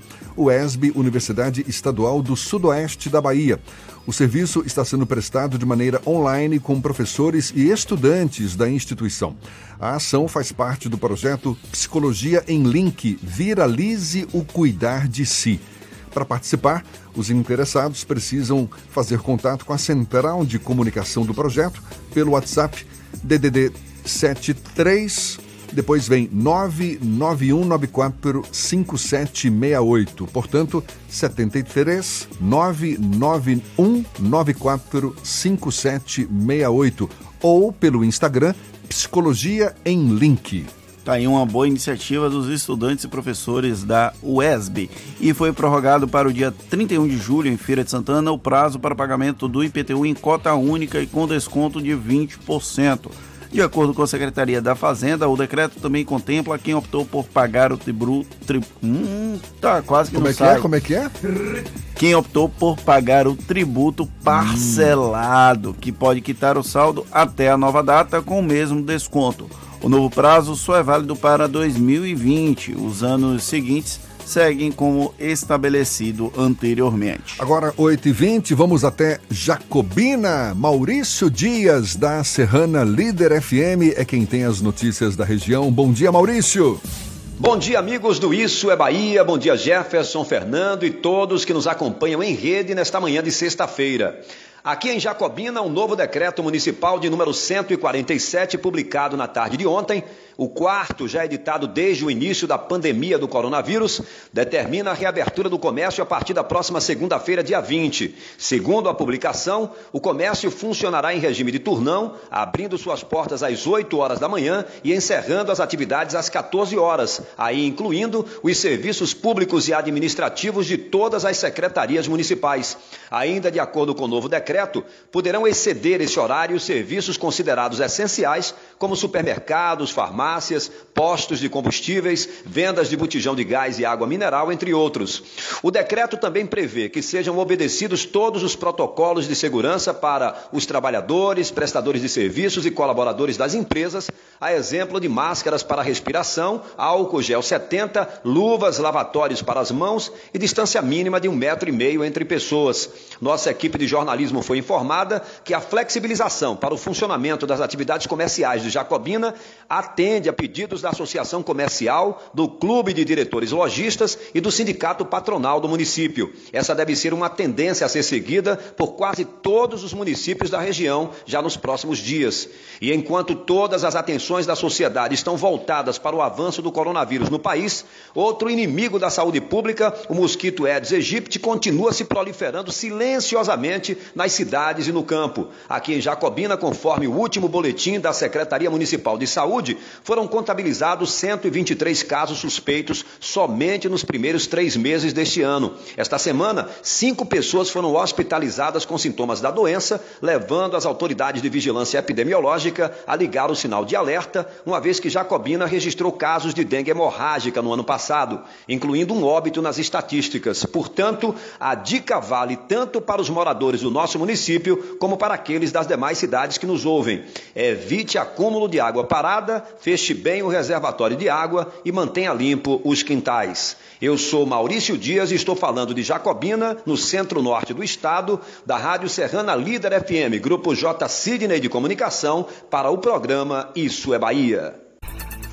Um assunto que a gente já falou na primeira hora, mas é bom que seja destacado também nesta segunda hora para nossos ouvintes do interior do estado que passaram a nos acompanhar das 8 horas em diante. A Bahia vai manter o isolamento social mesmo depois da queda de mandeta do Ministério da Saúde. Aliás, o assunto é o principal destaque na edição de hoje do Jornal à Tarde. Você pode acompanhar em detalhes também pelo portal à tarde a demissão do ministro da Saúde Luiz Henrique Mandetta pelo presidente Jair Bolsonaro por divergências quanto à política de combate à Covid-19 por isolamento social não vai afetar as medidas adotadas na Bahia. Ao assumir o cargo ontem, O oncologista Nelson Tais, indicado pelo presidente, disse que não faz sentido opor saúde e economia e que, abre aspas, não vai haver definição brusca, radical, fecha aspas, sobre distanciamento social. Mas disse estar alinhado a Bolsonaro. Ontem, a Secretaria de Comunicação do Estado informou que as medidas adotadas na Bahia são definidas pelo governo estadual e não estão sujeitas a interferências da União. O prefeito ACM Neto, prefeito de Salvador, disse esperar que o novo ministro siga a política do antecessor e também as orientações da Organização Mundial da Saúde. O secretário municipal da Saúde daqui de Salvador, Léo Prats, também afirmou que a prefeitura e Estado estão alinhados na política de distanciamento social. Portanto, confirmando, a Bahia mantém o isolamento social, mesmo depois dessa mudança de, de líder no Ministério da Saúde. E quanto panelaço ontem durante a demissão de Mandetta, não é, Fernando? Durante a demissão e durante o pronunciamento de, o, de Jair Bolsonaro no Jornal Nacional. Porque, na verdade, o que aconteceu? O, tem uma situação bem sui generis. O né, Luiz Henrique Mandetta começou a falar sobre a demissão dele no, no Palácio do Planalto, mas ele estava no Ministério da Saúde. Ele saiu do Palácio do Planalto depois da demissão, foi para o Ministério da Saúde. E aí ele começou a falar, começou a dar um. Não foi bem uma entrevista, foi um pronunciamento. E aí ele agradeceu durante muito tempo os colaboradores, as pessoas que trabalhavam com ele. Quando ele ia. Até então, até então não tinha panelaço. É, não, não tinha panelaço. E aí, quando ele foi efetivamente falar sobre a saída dele do Ministério da Saúde, Bolsonaro entrou no ar. E aí, todas as TVs, logicamente, saíram da entrevista de do Mandetta, do Mandetta e foram para a entrevista de Jair Bolsonaro. E aí, aí panela... o panelaço começou. Quando foi à noite no Jornal Nacional, quando esse pronunciamento de Bolsonaro foi repetido, mais novo panelaço. panelaço no Brasil. Essa versão do Jornal à Tarde é boa porque, como o jornal ele não traz opinião nesse caso, é, mas eu posso falar a opinião. Mandetta foi demitido porque Bolsonaro não gostava dos holofotes que estavam sobre o ministro da Saúde. O resumo basicamente é esse. Bolsonaro ficou com inveja do coleguinha que estava brilhando mais que ele no trabalho da escola. Que seja dado o recado pro Taish. Olha lá, hein, Taish? Abre o olho! tá certo, agora 8h27 a gente faz esse intervalo e volta já já, é um instantinho só. Você está ouvindo Isso é Bahia. Para vencermos o coronavírus, o mais importante é: fique em casa. Lave sempre as mãos com água e sabão e fique em casa. Não são férias, é um compromisso de todos. Fique em casa. A Bahia contra o coronavírus. Governo do Estado. Você sabe o que a Assembleia faz? Faz valer os seus direitos. Valorizando uma pauta pró-municípios que garante os recursos das cidades do interior. Além disso, a ALBA debate normas para o transporte complementar, beneficiando quem não é atendido pelo sistema. E atenta ao que acontece no dia a dia, a ALBA cobra ações para preservar a segurança das barragens existentes na Bahia. Porque para a Assembleia, garantir o direito dos baianos é o nosso dever. Assembleia Legislativa da Bahia, fazendo valer. Para vencermos o coronavírus, o mais importante é: fique em casa. Lave sempre as mãos com água e sabão e fique em casa. Não são férias, é um compromisso de todos. Fique em casa. A Bahia contra o coronavírus. Governo do Estado. A tarde FM.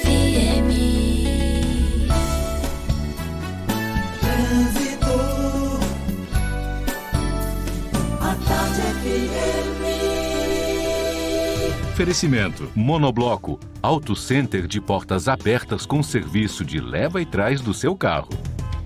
A gente volta a falar com Letícia Rocha. Novidades pra gente, Letícia? Oi, Jefferson. Estou de volta agora para informar trafegar em direção a Sete Portas, que deve ter atenção. O trânsito está intenso por lá, reflexo das obras que acontecem na região. A Avenida CM apresenta pontos de intensidade tanto no sentido Alucaia quanto no sentido a paralela. E por falar na Avenida Paralela, ela segue fluindo muito bem nos dois sentidos. Coronavírus, não deixe que ele viaje com você. Juntos vamos vencer essa pandemia. CCR, viva seu caminho. É contigo, Jefferson. Valeu, Letícia. A Tarde FM de carona com quem ouve e gosta.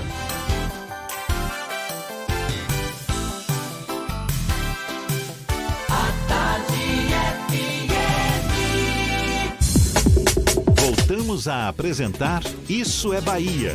Um papo claro e objetivo sobre os acontecimentos mais importantes do dia. O Ministério Público da Bahia solicitou cópias dos últimos contratos firmados pela Prefeitura de Salvador e também pelo governo do estado durante essa pandemia do coronavírus. Por conta da situação de calamidade pública em Salvador e em praticamente 80% dos municípios do interior do estado, esses procedimentos foram firmados sem licitação o Ministério Público considera importante examinar os referidos contratos realizados em todo o estado da Bahia. É sobre isso que a gente conversa agora com a promotora de justiça e coordenadora do Grupo de Atuação Especial de Defesa do Patrimônio Público e da Moralidade Administrativa do Ministério Público da Bahia, Rita Tourinho. Muito obrigado por aceitar nosso convite. Seja bem-vinda ao Isso é Bahia, promotora de justiça Rita Tourinho. Obrigada, Jefferson Fernando. Para mim é um prazer estar aqui, inclusive para tirar as dúvidas e esclarecer o que é que efetivamente o Ministério Público vem fazendo no acompanhamento desses ajustes que decorrem, inclusive, dessa situação de pandemia pela qual estamos atravessando. Então, a primeira pergunta é exatamente essa: o objetivo de examinar os contratos firmados por prefeitura, pelo governo do estado, sem licitação, qual é o objetivo? Olha, veja só, é, existe uma lei federal que foi editada após essa pandemia que permite que contratos que sejam ligados direto ou indiretamente ao enfrentamento do coronavírus sejam realizados por dispensa de licitação. Só que essa dispensa de licitação não significa que pode é, ser contratado de qualquer jeito. Não. Existem requisitos que persistem mesmo com essa lei que flexibiliza essa contratação sem licitação. Ou seja, tem que existir uma cotação de preço, tem que ter um, um, um termo de referência, que é, é, uma identificação do objeto, saber quais são os quantitativos, é, o, que o que, é que efetivamente vai ser prestado. É, eu tenho que ter uma pesquisa de mercado, eu vou ter que pedir propostas às, às, às empresas ou, ou às instituições eventualmente interessadas. Então, assim, existem requisitos que os gestores públicos têm que seguir um deles, inclusive, é buscar a economicidade dos contratos, ou seja, é, não é, firmar contratos superfaturados. É bom até dizer que a lei diz que se porventura não é o sobrepreço, quer dizer, se, se tiver uma proposta que seja acima do mercado para uma situação excepcionalíssima e que esse contrato pode ser realizado. Mas assim, isso seria situações excepcionais. Então é importante que os gestores públicos tenham muito cuidado na formalização desses contratos, certo? Porque a flexibilização não significa que eles podem contratar de qualquer jeito, de qualquer forma. A população também tem que estar atenta a esses contratos e nós temos que ter consciência que não, não estamos diante de um poço sem fundo. Que é que eu quero dizer? Os recursos é, é, dos municípios eles têm uma limitação, o do Estado também, o da União também. Temos que lembrar que normalmente os recursos municipais eles decorrem de tributações, tributos, que muitos deles não vão ser pagos em razão até dessa própria crise que está ocorrendo, né, a questão do ISS nos municípios, o próprio IPTU que a população muitas vezes não terá condições de pagar da forma que vem pagando.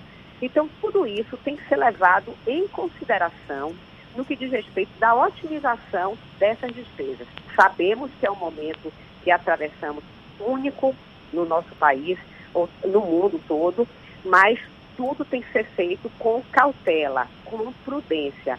Claro que nós sabemos dessa, é, como eu disse, dessa necessidade de flexibilização, mas estamos atentos exatamente para não deixar que excessos aconteçam, porque os prejuízos de excessos com certeza recairão sobre a população.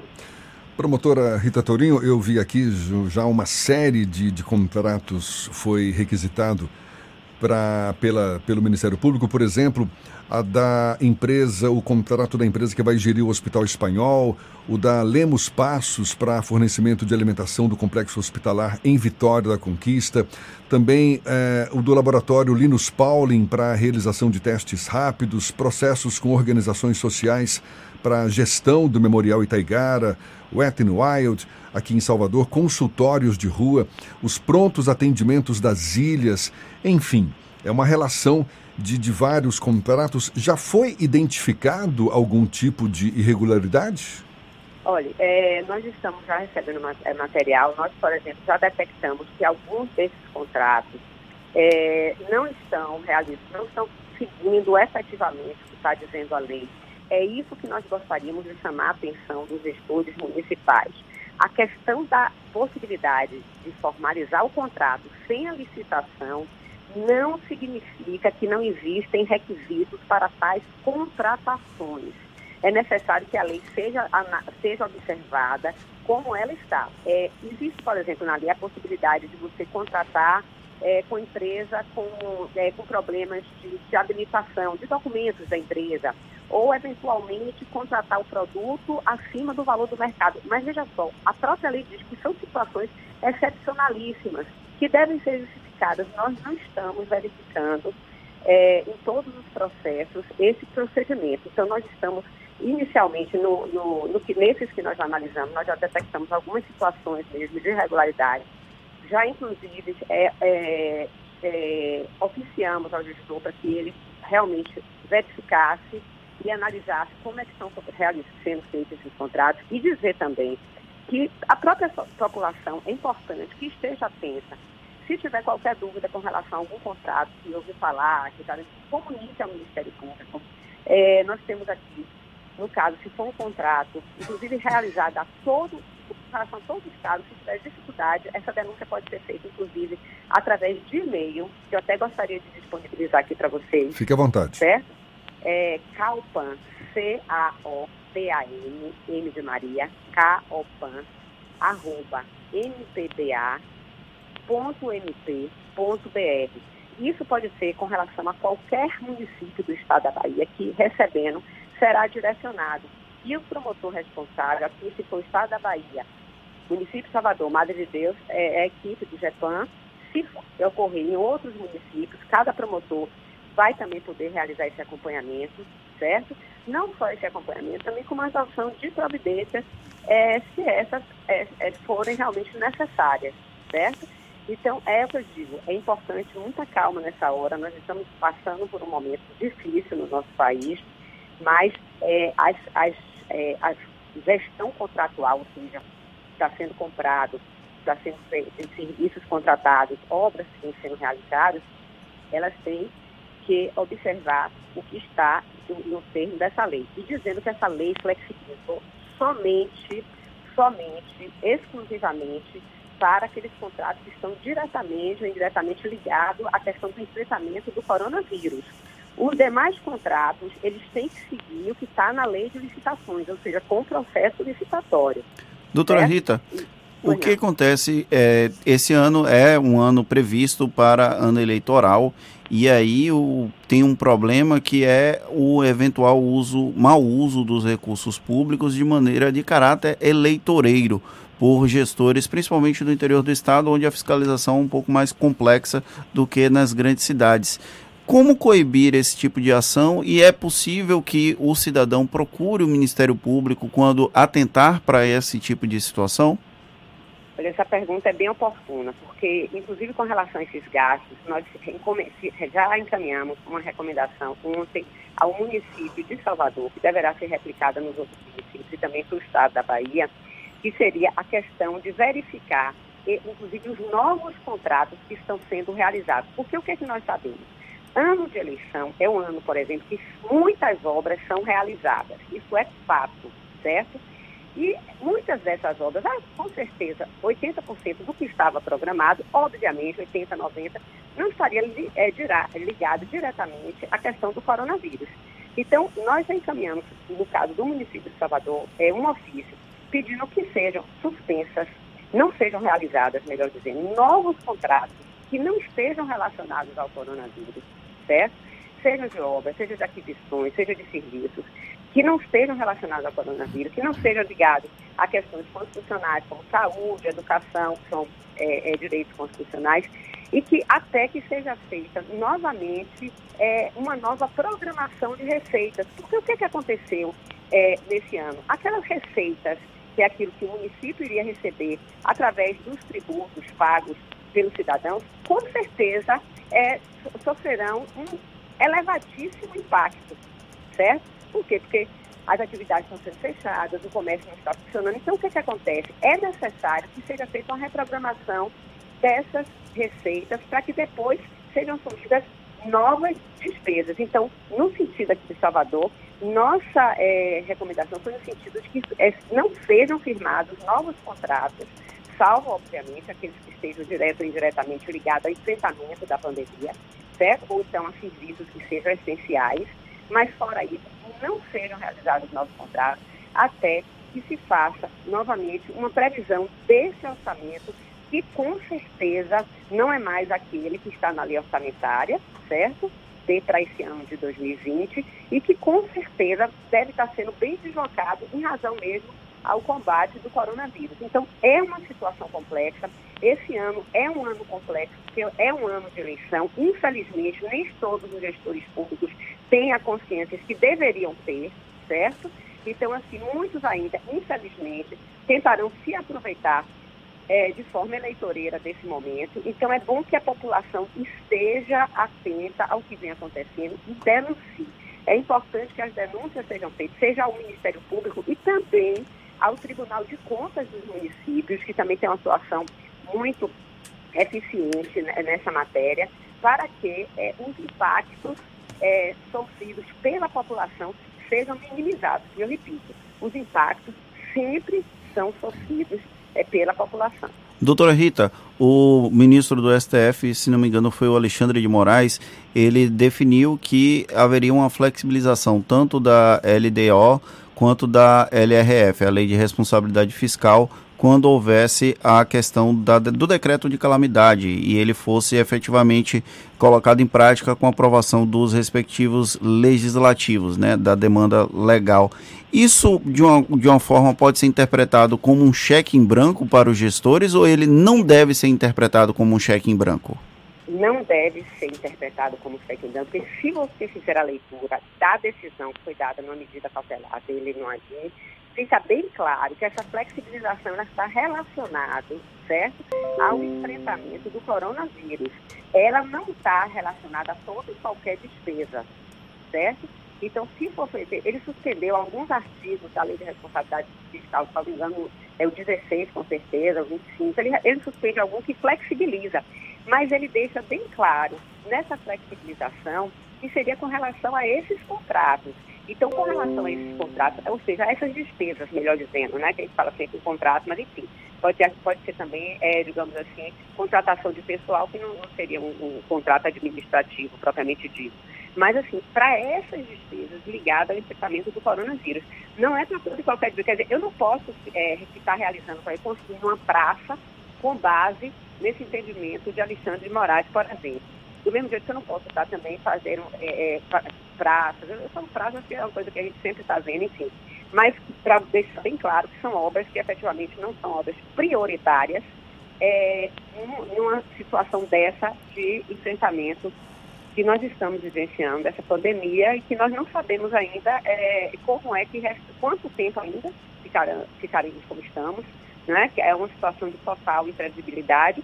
Então, é necessário que haja uma consciência parte dos gestores. A Doutora flexibilização Rita. não é para tudo. Para a gente encerrar, é, uma vez identificado algum tipo de irregularidade nesses contratos, quais são as providências tomadas pelo Ministério Público e, e os gestores públicos, eles ficam sujeitos a quais penalidades?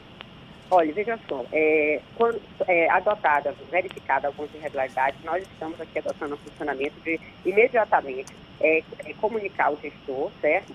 Se for um contrato que possa ser suspenso, porque é, muitas vezes é, você pode estar diante de um contrato que efetivamente seja é, de natureza imprescindível para a população, é, por exemplo, uma aquisição de respiradores, por exemplo. É, nesse caso aí, é, a, a, é, o que a gente tem feito é, já fizemos uma recomendação, certo? É até bom falar isso. É, o Ministério Público já saiu com a nota técnica do grupo de, de trabalho do, do, coronavírus, que eu faço parte. Nós já fizemos uma, uma recomendação para todos os promotores. Os promotores já replicaram prefeitos, os prefeitos têm consciência das normas que têm que seguir. E se porventura é, ficar comprovado que efetivamente há uma, uma desobediência à lei e que essa desobediência, ela não se justifica, não se justifica, é, ele pode ser, inclusive, acionado até por improbidade administrativa e ser responsabilizado, certo? É, e na seara criminal vai depender, obviamente, do, do que ficar é, apurado, se houver uma fraude maior, quando, enfim. Mas o que eu quero dizer é que não existe, nesse período, se os investidores têm paciência, a população, não há um cheque em branco. Há sim flexibilização de normas, que são importantes, a flexibilização é muito importante, porque nós estamos vivendo uma situação de emergência. E a saúde é, no caso, o direito prioritário que deve ser é, destacado nesse momento. Nós temos consciência disso. Tá. O que nós queremos é que haja uma, um mínimo de responsabilidade na função desses novos, dessas novas despesas. Tá certo. A gente quer agradecer à promotora de justiça Rita Tourinho pela sua disponibilidade, também coordenadora do Grupo de Atuação Especial de Defesa do Patrimônio Público e da Moralidade Administrativa do Ministério Público da Bahia. Mais uma vez, muito obrigado, doutora Rita, e um até uma próxima. Oh, muito obrigada, eu que agradeço essa oportunidade de trazer esse esclarecimento. Um bom dia para vocês. A gente lembra, essa conversa também vai estar disponível nas nossas plataformas no YouTube, Spotify, iTunes e Deezer, 8h45 na tarde FM.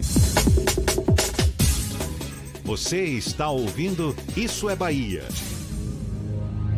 Para vencermos o coronavírus, o mais importante é: Fique em casa. Lave sempre as mãos com água e sabão e Fique em casa. Não são férias, é um compromisso de todos. Fique em casa. A Bahia contra o coronavírus. Governo do Estado. Você que está em casa, quietinho ouvindo rádio, lembre sempre do seguinte: água e sabão pode salvar sua vida. Ó, oh, ligou a torneira, pai? É só esfregar bem os dedos e lavar toda a mão. Essa coisinha simples que qualquer criança sabe fazer pode matar esse tal de coronavírus. Esse turista a gente não quer aqui não, pai. Vai embora que a nossa parte a gente está fazendo. Se pique, Corona! Uma campanha da Câmara Municipal de Salvador. Para vencermos o coronavírus, o mais importante é: Fique em casa. Lave sempre as mãos com água e sabão e Fique em casa. Não são férias, é um compromisso de todos. Fique em casa. A Bahia contra o coronavírus. Governo do Estado. Você sabe o que a Assembleia faz? Faz valer os seus direitos. Lutando para evitar a saída da Petrobras e manter empregos e investimentos no Estado. Também cria políticas que valorizam as mulheres, os negros, o público LGBT e a oferta de uma educação de qualidade para indígenas. E ainda dão prioridade de matrícula em escolas públicas às crianças filhas de vítimas de violência doméstica. Porque para a Assembleia, garantir o direito dos baianos é o nosso dever. Assembleia Legislativa da Bahia, fazendo valer. Para vencermos o coronavírus, o mais importante é: Fique em casa. Lave sempre as mãos com água e sabão e Fique em casa. Não são férias, é um compromisso de todos. Fique em casa. A Bahia contra o coronavírus. Governo do Estado. Voltamos a apresentar Isso é Bahia. Um papo claro e objetivo sobre os acontecimentos mais importantes do dia. Agora 8h47, a gente vai para Eunápolis, extremo sul da Bahia. É Paulo Henrique da Ativa FM quem fala conosco, tem as notícias da região. Bom dia, Paulo. Bom dia, Jefferson. Bom dia, Fernando. Bom dia, amigos que ouvem o programa Isso é Bahia. O município de Eunápolis recebeu no dia de ontem do Laboratório Central de Saúde Pública da Bahia, o LACEN, a confirmação de mais dois novos casos positivos à Covid-19. Os pacientes estão em isolamento domiciliar com sintomas leves. Apenas um paciente positivado segue internado em hospital da rede privada e o seu estado de saúde se mantém estável. O cenário de momento aqui é de 33 casos notificados, agora quatro casos confirmados, 18 que foram descartados, 11 aguardando resultado e 53 em monitoramento. Os novos casos são funcionários da mesma empresa de transporte de valores dos dois primeiros confirmados na última quarta-feira, dia 15. Um segurança de 38 anos e outro de 40. Agora também são seguranças, um de 38 e outro de 42 anos de idade. As autoridades de saúde estão aguardando o resultado do exame de mais um colaborador da empresa, assim como também de três mulheres dos pacientes confirmados com a Covid-19. 18 funcionários passaram para o isolamento, além de familiares e pessoas próximas a eles. Na visita realizada à empresa, Ellen Domiciano, diretora da Vigilância Sanitária, informou que a equipe composta por integrantes da Vigilância Epidemiológica e Sanitária constatou que havia aglomeração de pessoas no refeitório, ausência de EPI e álcool em gel para os colaboradores e descumprimento das normas de higienização, o que contraria os procedimentos para a proliferação do coronavírus adotados pelo município. Conversamos ontem à noite com o secretário de Saúde de Unápolis, Jairo Viana. Ele nos informou que, após os casos confirmados, determinou a colocação em quarentena de 18 funcionários da empresa. Entretanto, o Comitê de Enfrentamento ao Coronavírus recebeu, ainda no dia de ontem, denúncia assegurando que a empresa havia determinado o retorno deles imediato ao trabalho. Assim sendo, uma nova visita foi realizada ontem para averiguar a veracidade da denúncia. E foi constatado que cinco dos 18 funcionários postos em quarentena estavam de volta na escala de trabalho, o que levou de imediato a um auto de infração, que determinou o fechamento da empresa por cinco dias, uma vez que ela já havia sido multada, primeiro procedimento. Hoje, a Secretaria Municipal de Saúde encaminha a denúncia para conhecimento do Ministério Público Estadual, Ministério Público do Trabalho, também a Polícia Federal, uma vez que a empresa, por atuar no transporte de valores, segue regras daquela instituição. Priscila Barbalho, procuradora-geral de Onápolis, vai encaminhar uma denúncia ao Ministério Público e à Polícia Civil contra o diretor da empresa, já que ele teria autorizado o retorno ao trabalho dos funcionários que estavam em quarentena. Perguntamos ao secretário da Saúde qual será a posição do município se a empresa desrespeitar o fechamento por cinco dias, uma vez que ela descumpriu as normas anteriores. Ele nos assegurou que o município vai caçar o alvará de funcionamento. As polícias civil e militar, por determinação do Ministério Público, já foram autorizadas a dar um flagrante e conduzir preso o gerente da empresa, se ele desrespeitar a decisão tomada pelo município de Onápolis. O município segue orientando a população por meio de um número disponibilizado pelo WhatsApp. É o 739-8131-0480. Jefferson e Fernando, apenas a título de curiosidade, essa é a mesma empresa que na madrugada do dia 6 de março de 2018 teve as suas instalações atacadas por um grupo de cerca de 40 homens fortemente armados que aterrorizaram a cidade por cerca de 40 minutos com tiros e explosões. Ela mudou para uma nova sede construída após aquela fatídica madrugada. Todos agora aqui em Eunápolis torcem para que ela novamente não se torne cenário de uma nova explosão, desta vez da Covid-19 em nossa cidade. Da Rádio Ativa FM em Eunápolis, Paulo Henrique, para o programa Isso é Bahia. E a Câmara dos Deputados aprovou ampliar a outras categorias o auxílio emergencial, Fernando. Isso agora foi estendido o auxílio emergencial de 600 reais para trabalhadores informais a outros grupos sociais, incluindo mães adolescentes, pais solteiros que sejam chefes de família, que eles também agora vão receber em dobro o auxílio. O texto com as mudanças ainda precisa passar pelo Senado. O projeto aprovado traz uma lista com exemplos de profissionais beneficiados para reforçar que também terão direito. Estão na lista pescadores profissionais e artesanais, agricultores, taxistas, motoristas de aplicativo e pipoqueiros ambulantes, entre outros. Agora 8h52, a gente vai para Itabuna, sul da Bahia. Evandro Lima, da Interativa FM, com as notícias da região. Bom dia, Evandro. Bom dia, Jefferson. Bom dia, Fernando. Aqui de Itabuna, as notícias da região Cacaueira. Jefferson, a presidência da Câmara de Itabuna encaminhou convite ao secretário de saúde local, Wildson Nascimento, para que compareça à reunião no plenário da Câmara dos Vereadores, na próxima segunda-feira, às 14 horas. O intuito é conhecer o plano de ações desenvolvido pelo município no combate à pandemia do novo coronavírus. Além disso, o Legislativo solicitou a prestação de contas de recursos recebidos a fim de conter a epidemia, assim como o valor já utilizado e a ser empenhado. O convite também está sendo encaminhado às entidades representantes da sociedade civil organizada para que também participem dessa reunião. Segundo o presidente Ricardo Xavier, será uma oportunidade para a Prefeitura mostrar o, que está sendo feito com os recursos recebidos pelo município. O presidente da Câmara ainda reforça que não será possível receber o público em geral, devido às recomendações para se evitar aglomerações. Mas o encontro será transmitido em tempo real pelas redes, social, pelas redes sociais da internet. Eu sou Evandro Lima, falando da redação da Rádio Interativa FM de Itabuna, sul da Bahia. Um ótimo final de semana a todos. É com você, Jefferson. Muito bem, agora 8h54 e a gente tem notícias também da redação do Portal à Tarde com Thaís Seixas. É você, Thaís. Oi, Jefferson Fernando, bom dia. Bom dia aos nossos ouvintes de todo o estado. A Superintendência de Estudos Econômicos Sociais da Bahia lança um projeto colaborativo com o tema Evidências e Desafios da Covid-19. O objetivo é estimular, é estimular pesquisadores, gestores, professores e outros setores sociais a gerar informações para o enfrentamento da pandemia. No ambiente digital, os participantes podem discutir situações criadas pela quarentena como aspectos psicológicos e temas relacionados ao futuro. Mais informações estão disponíveis no portal Sei Bahia.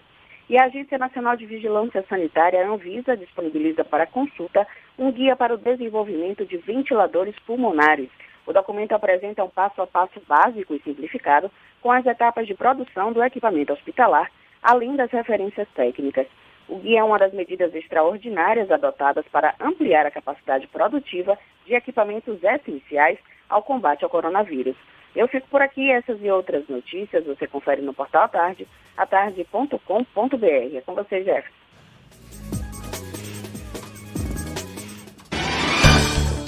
Acabou, Fernando! Encerramos mais o Isso é Bahia. Muito obrigado pela companhia de todos vocês. Voltamos na próxima segunda-feira, às 7 da manhã, para Salvador e em torno, e a partir das 8 para todo o estado.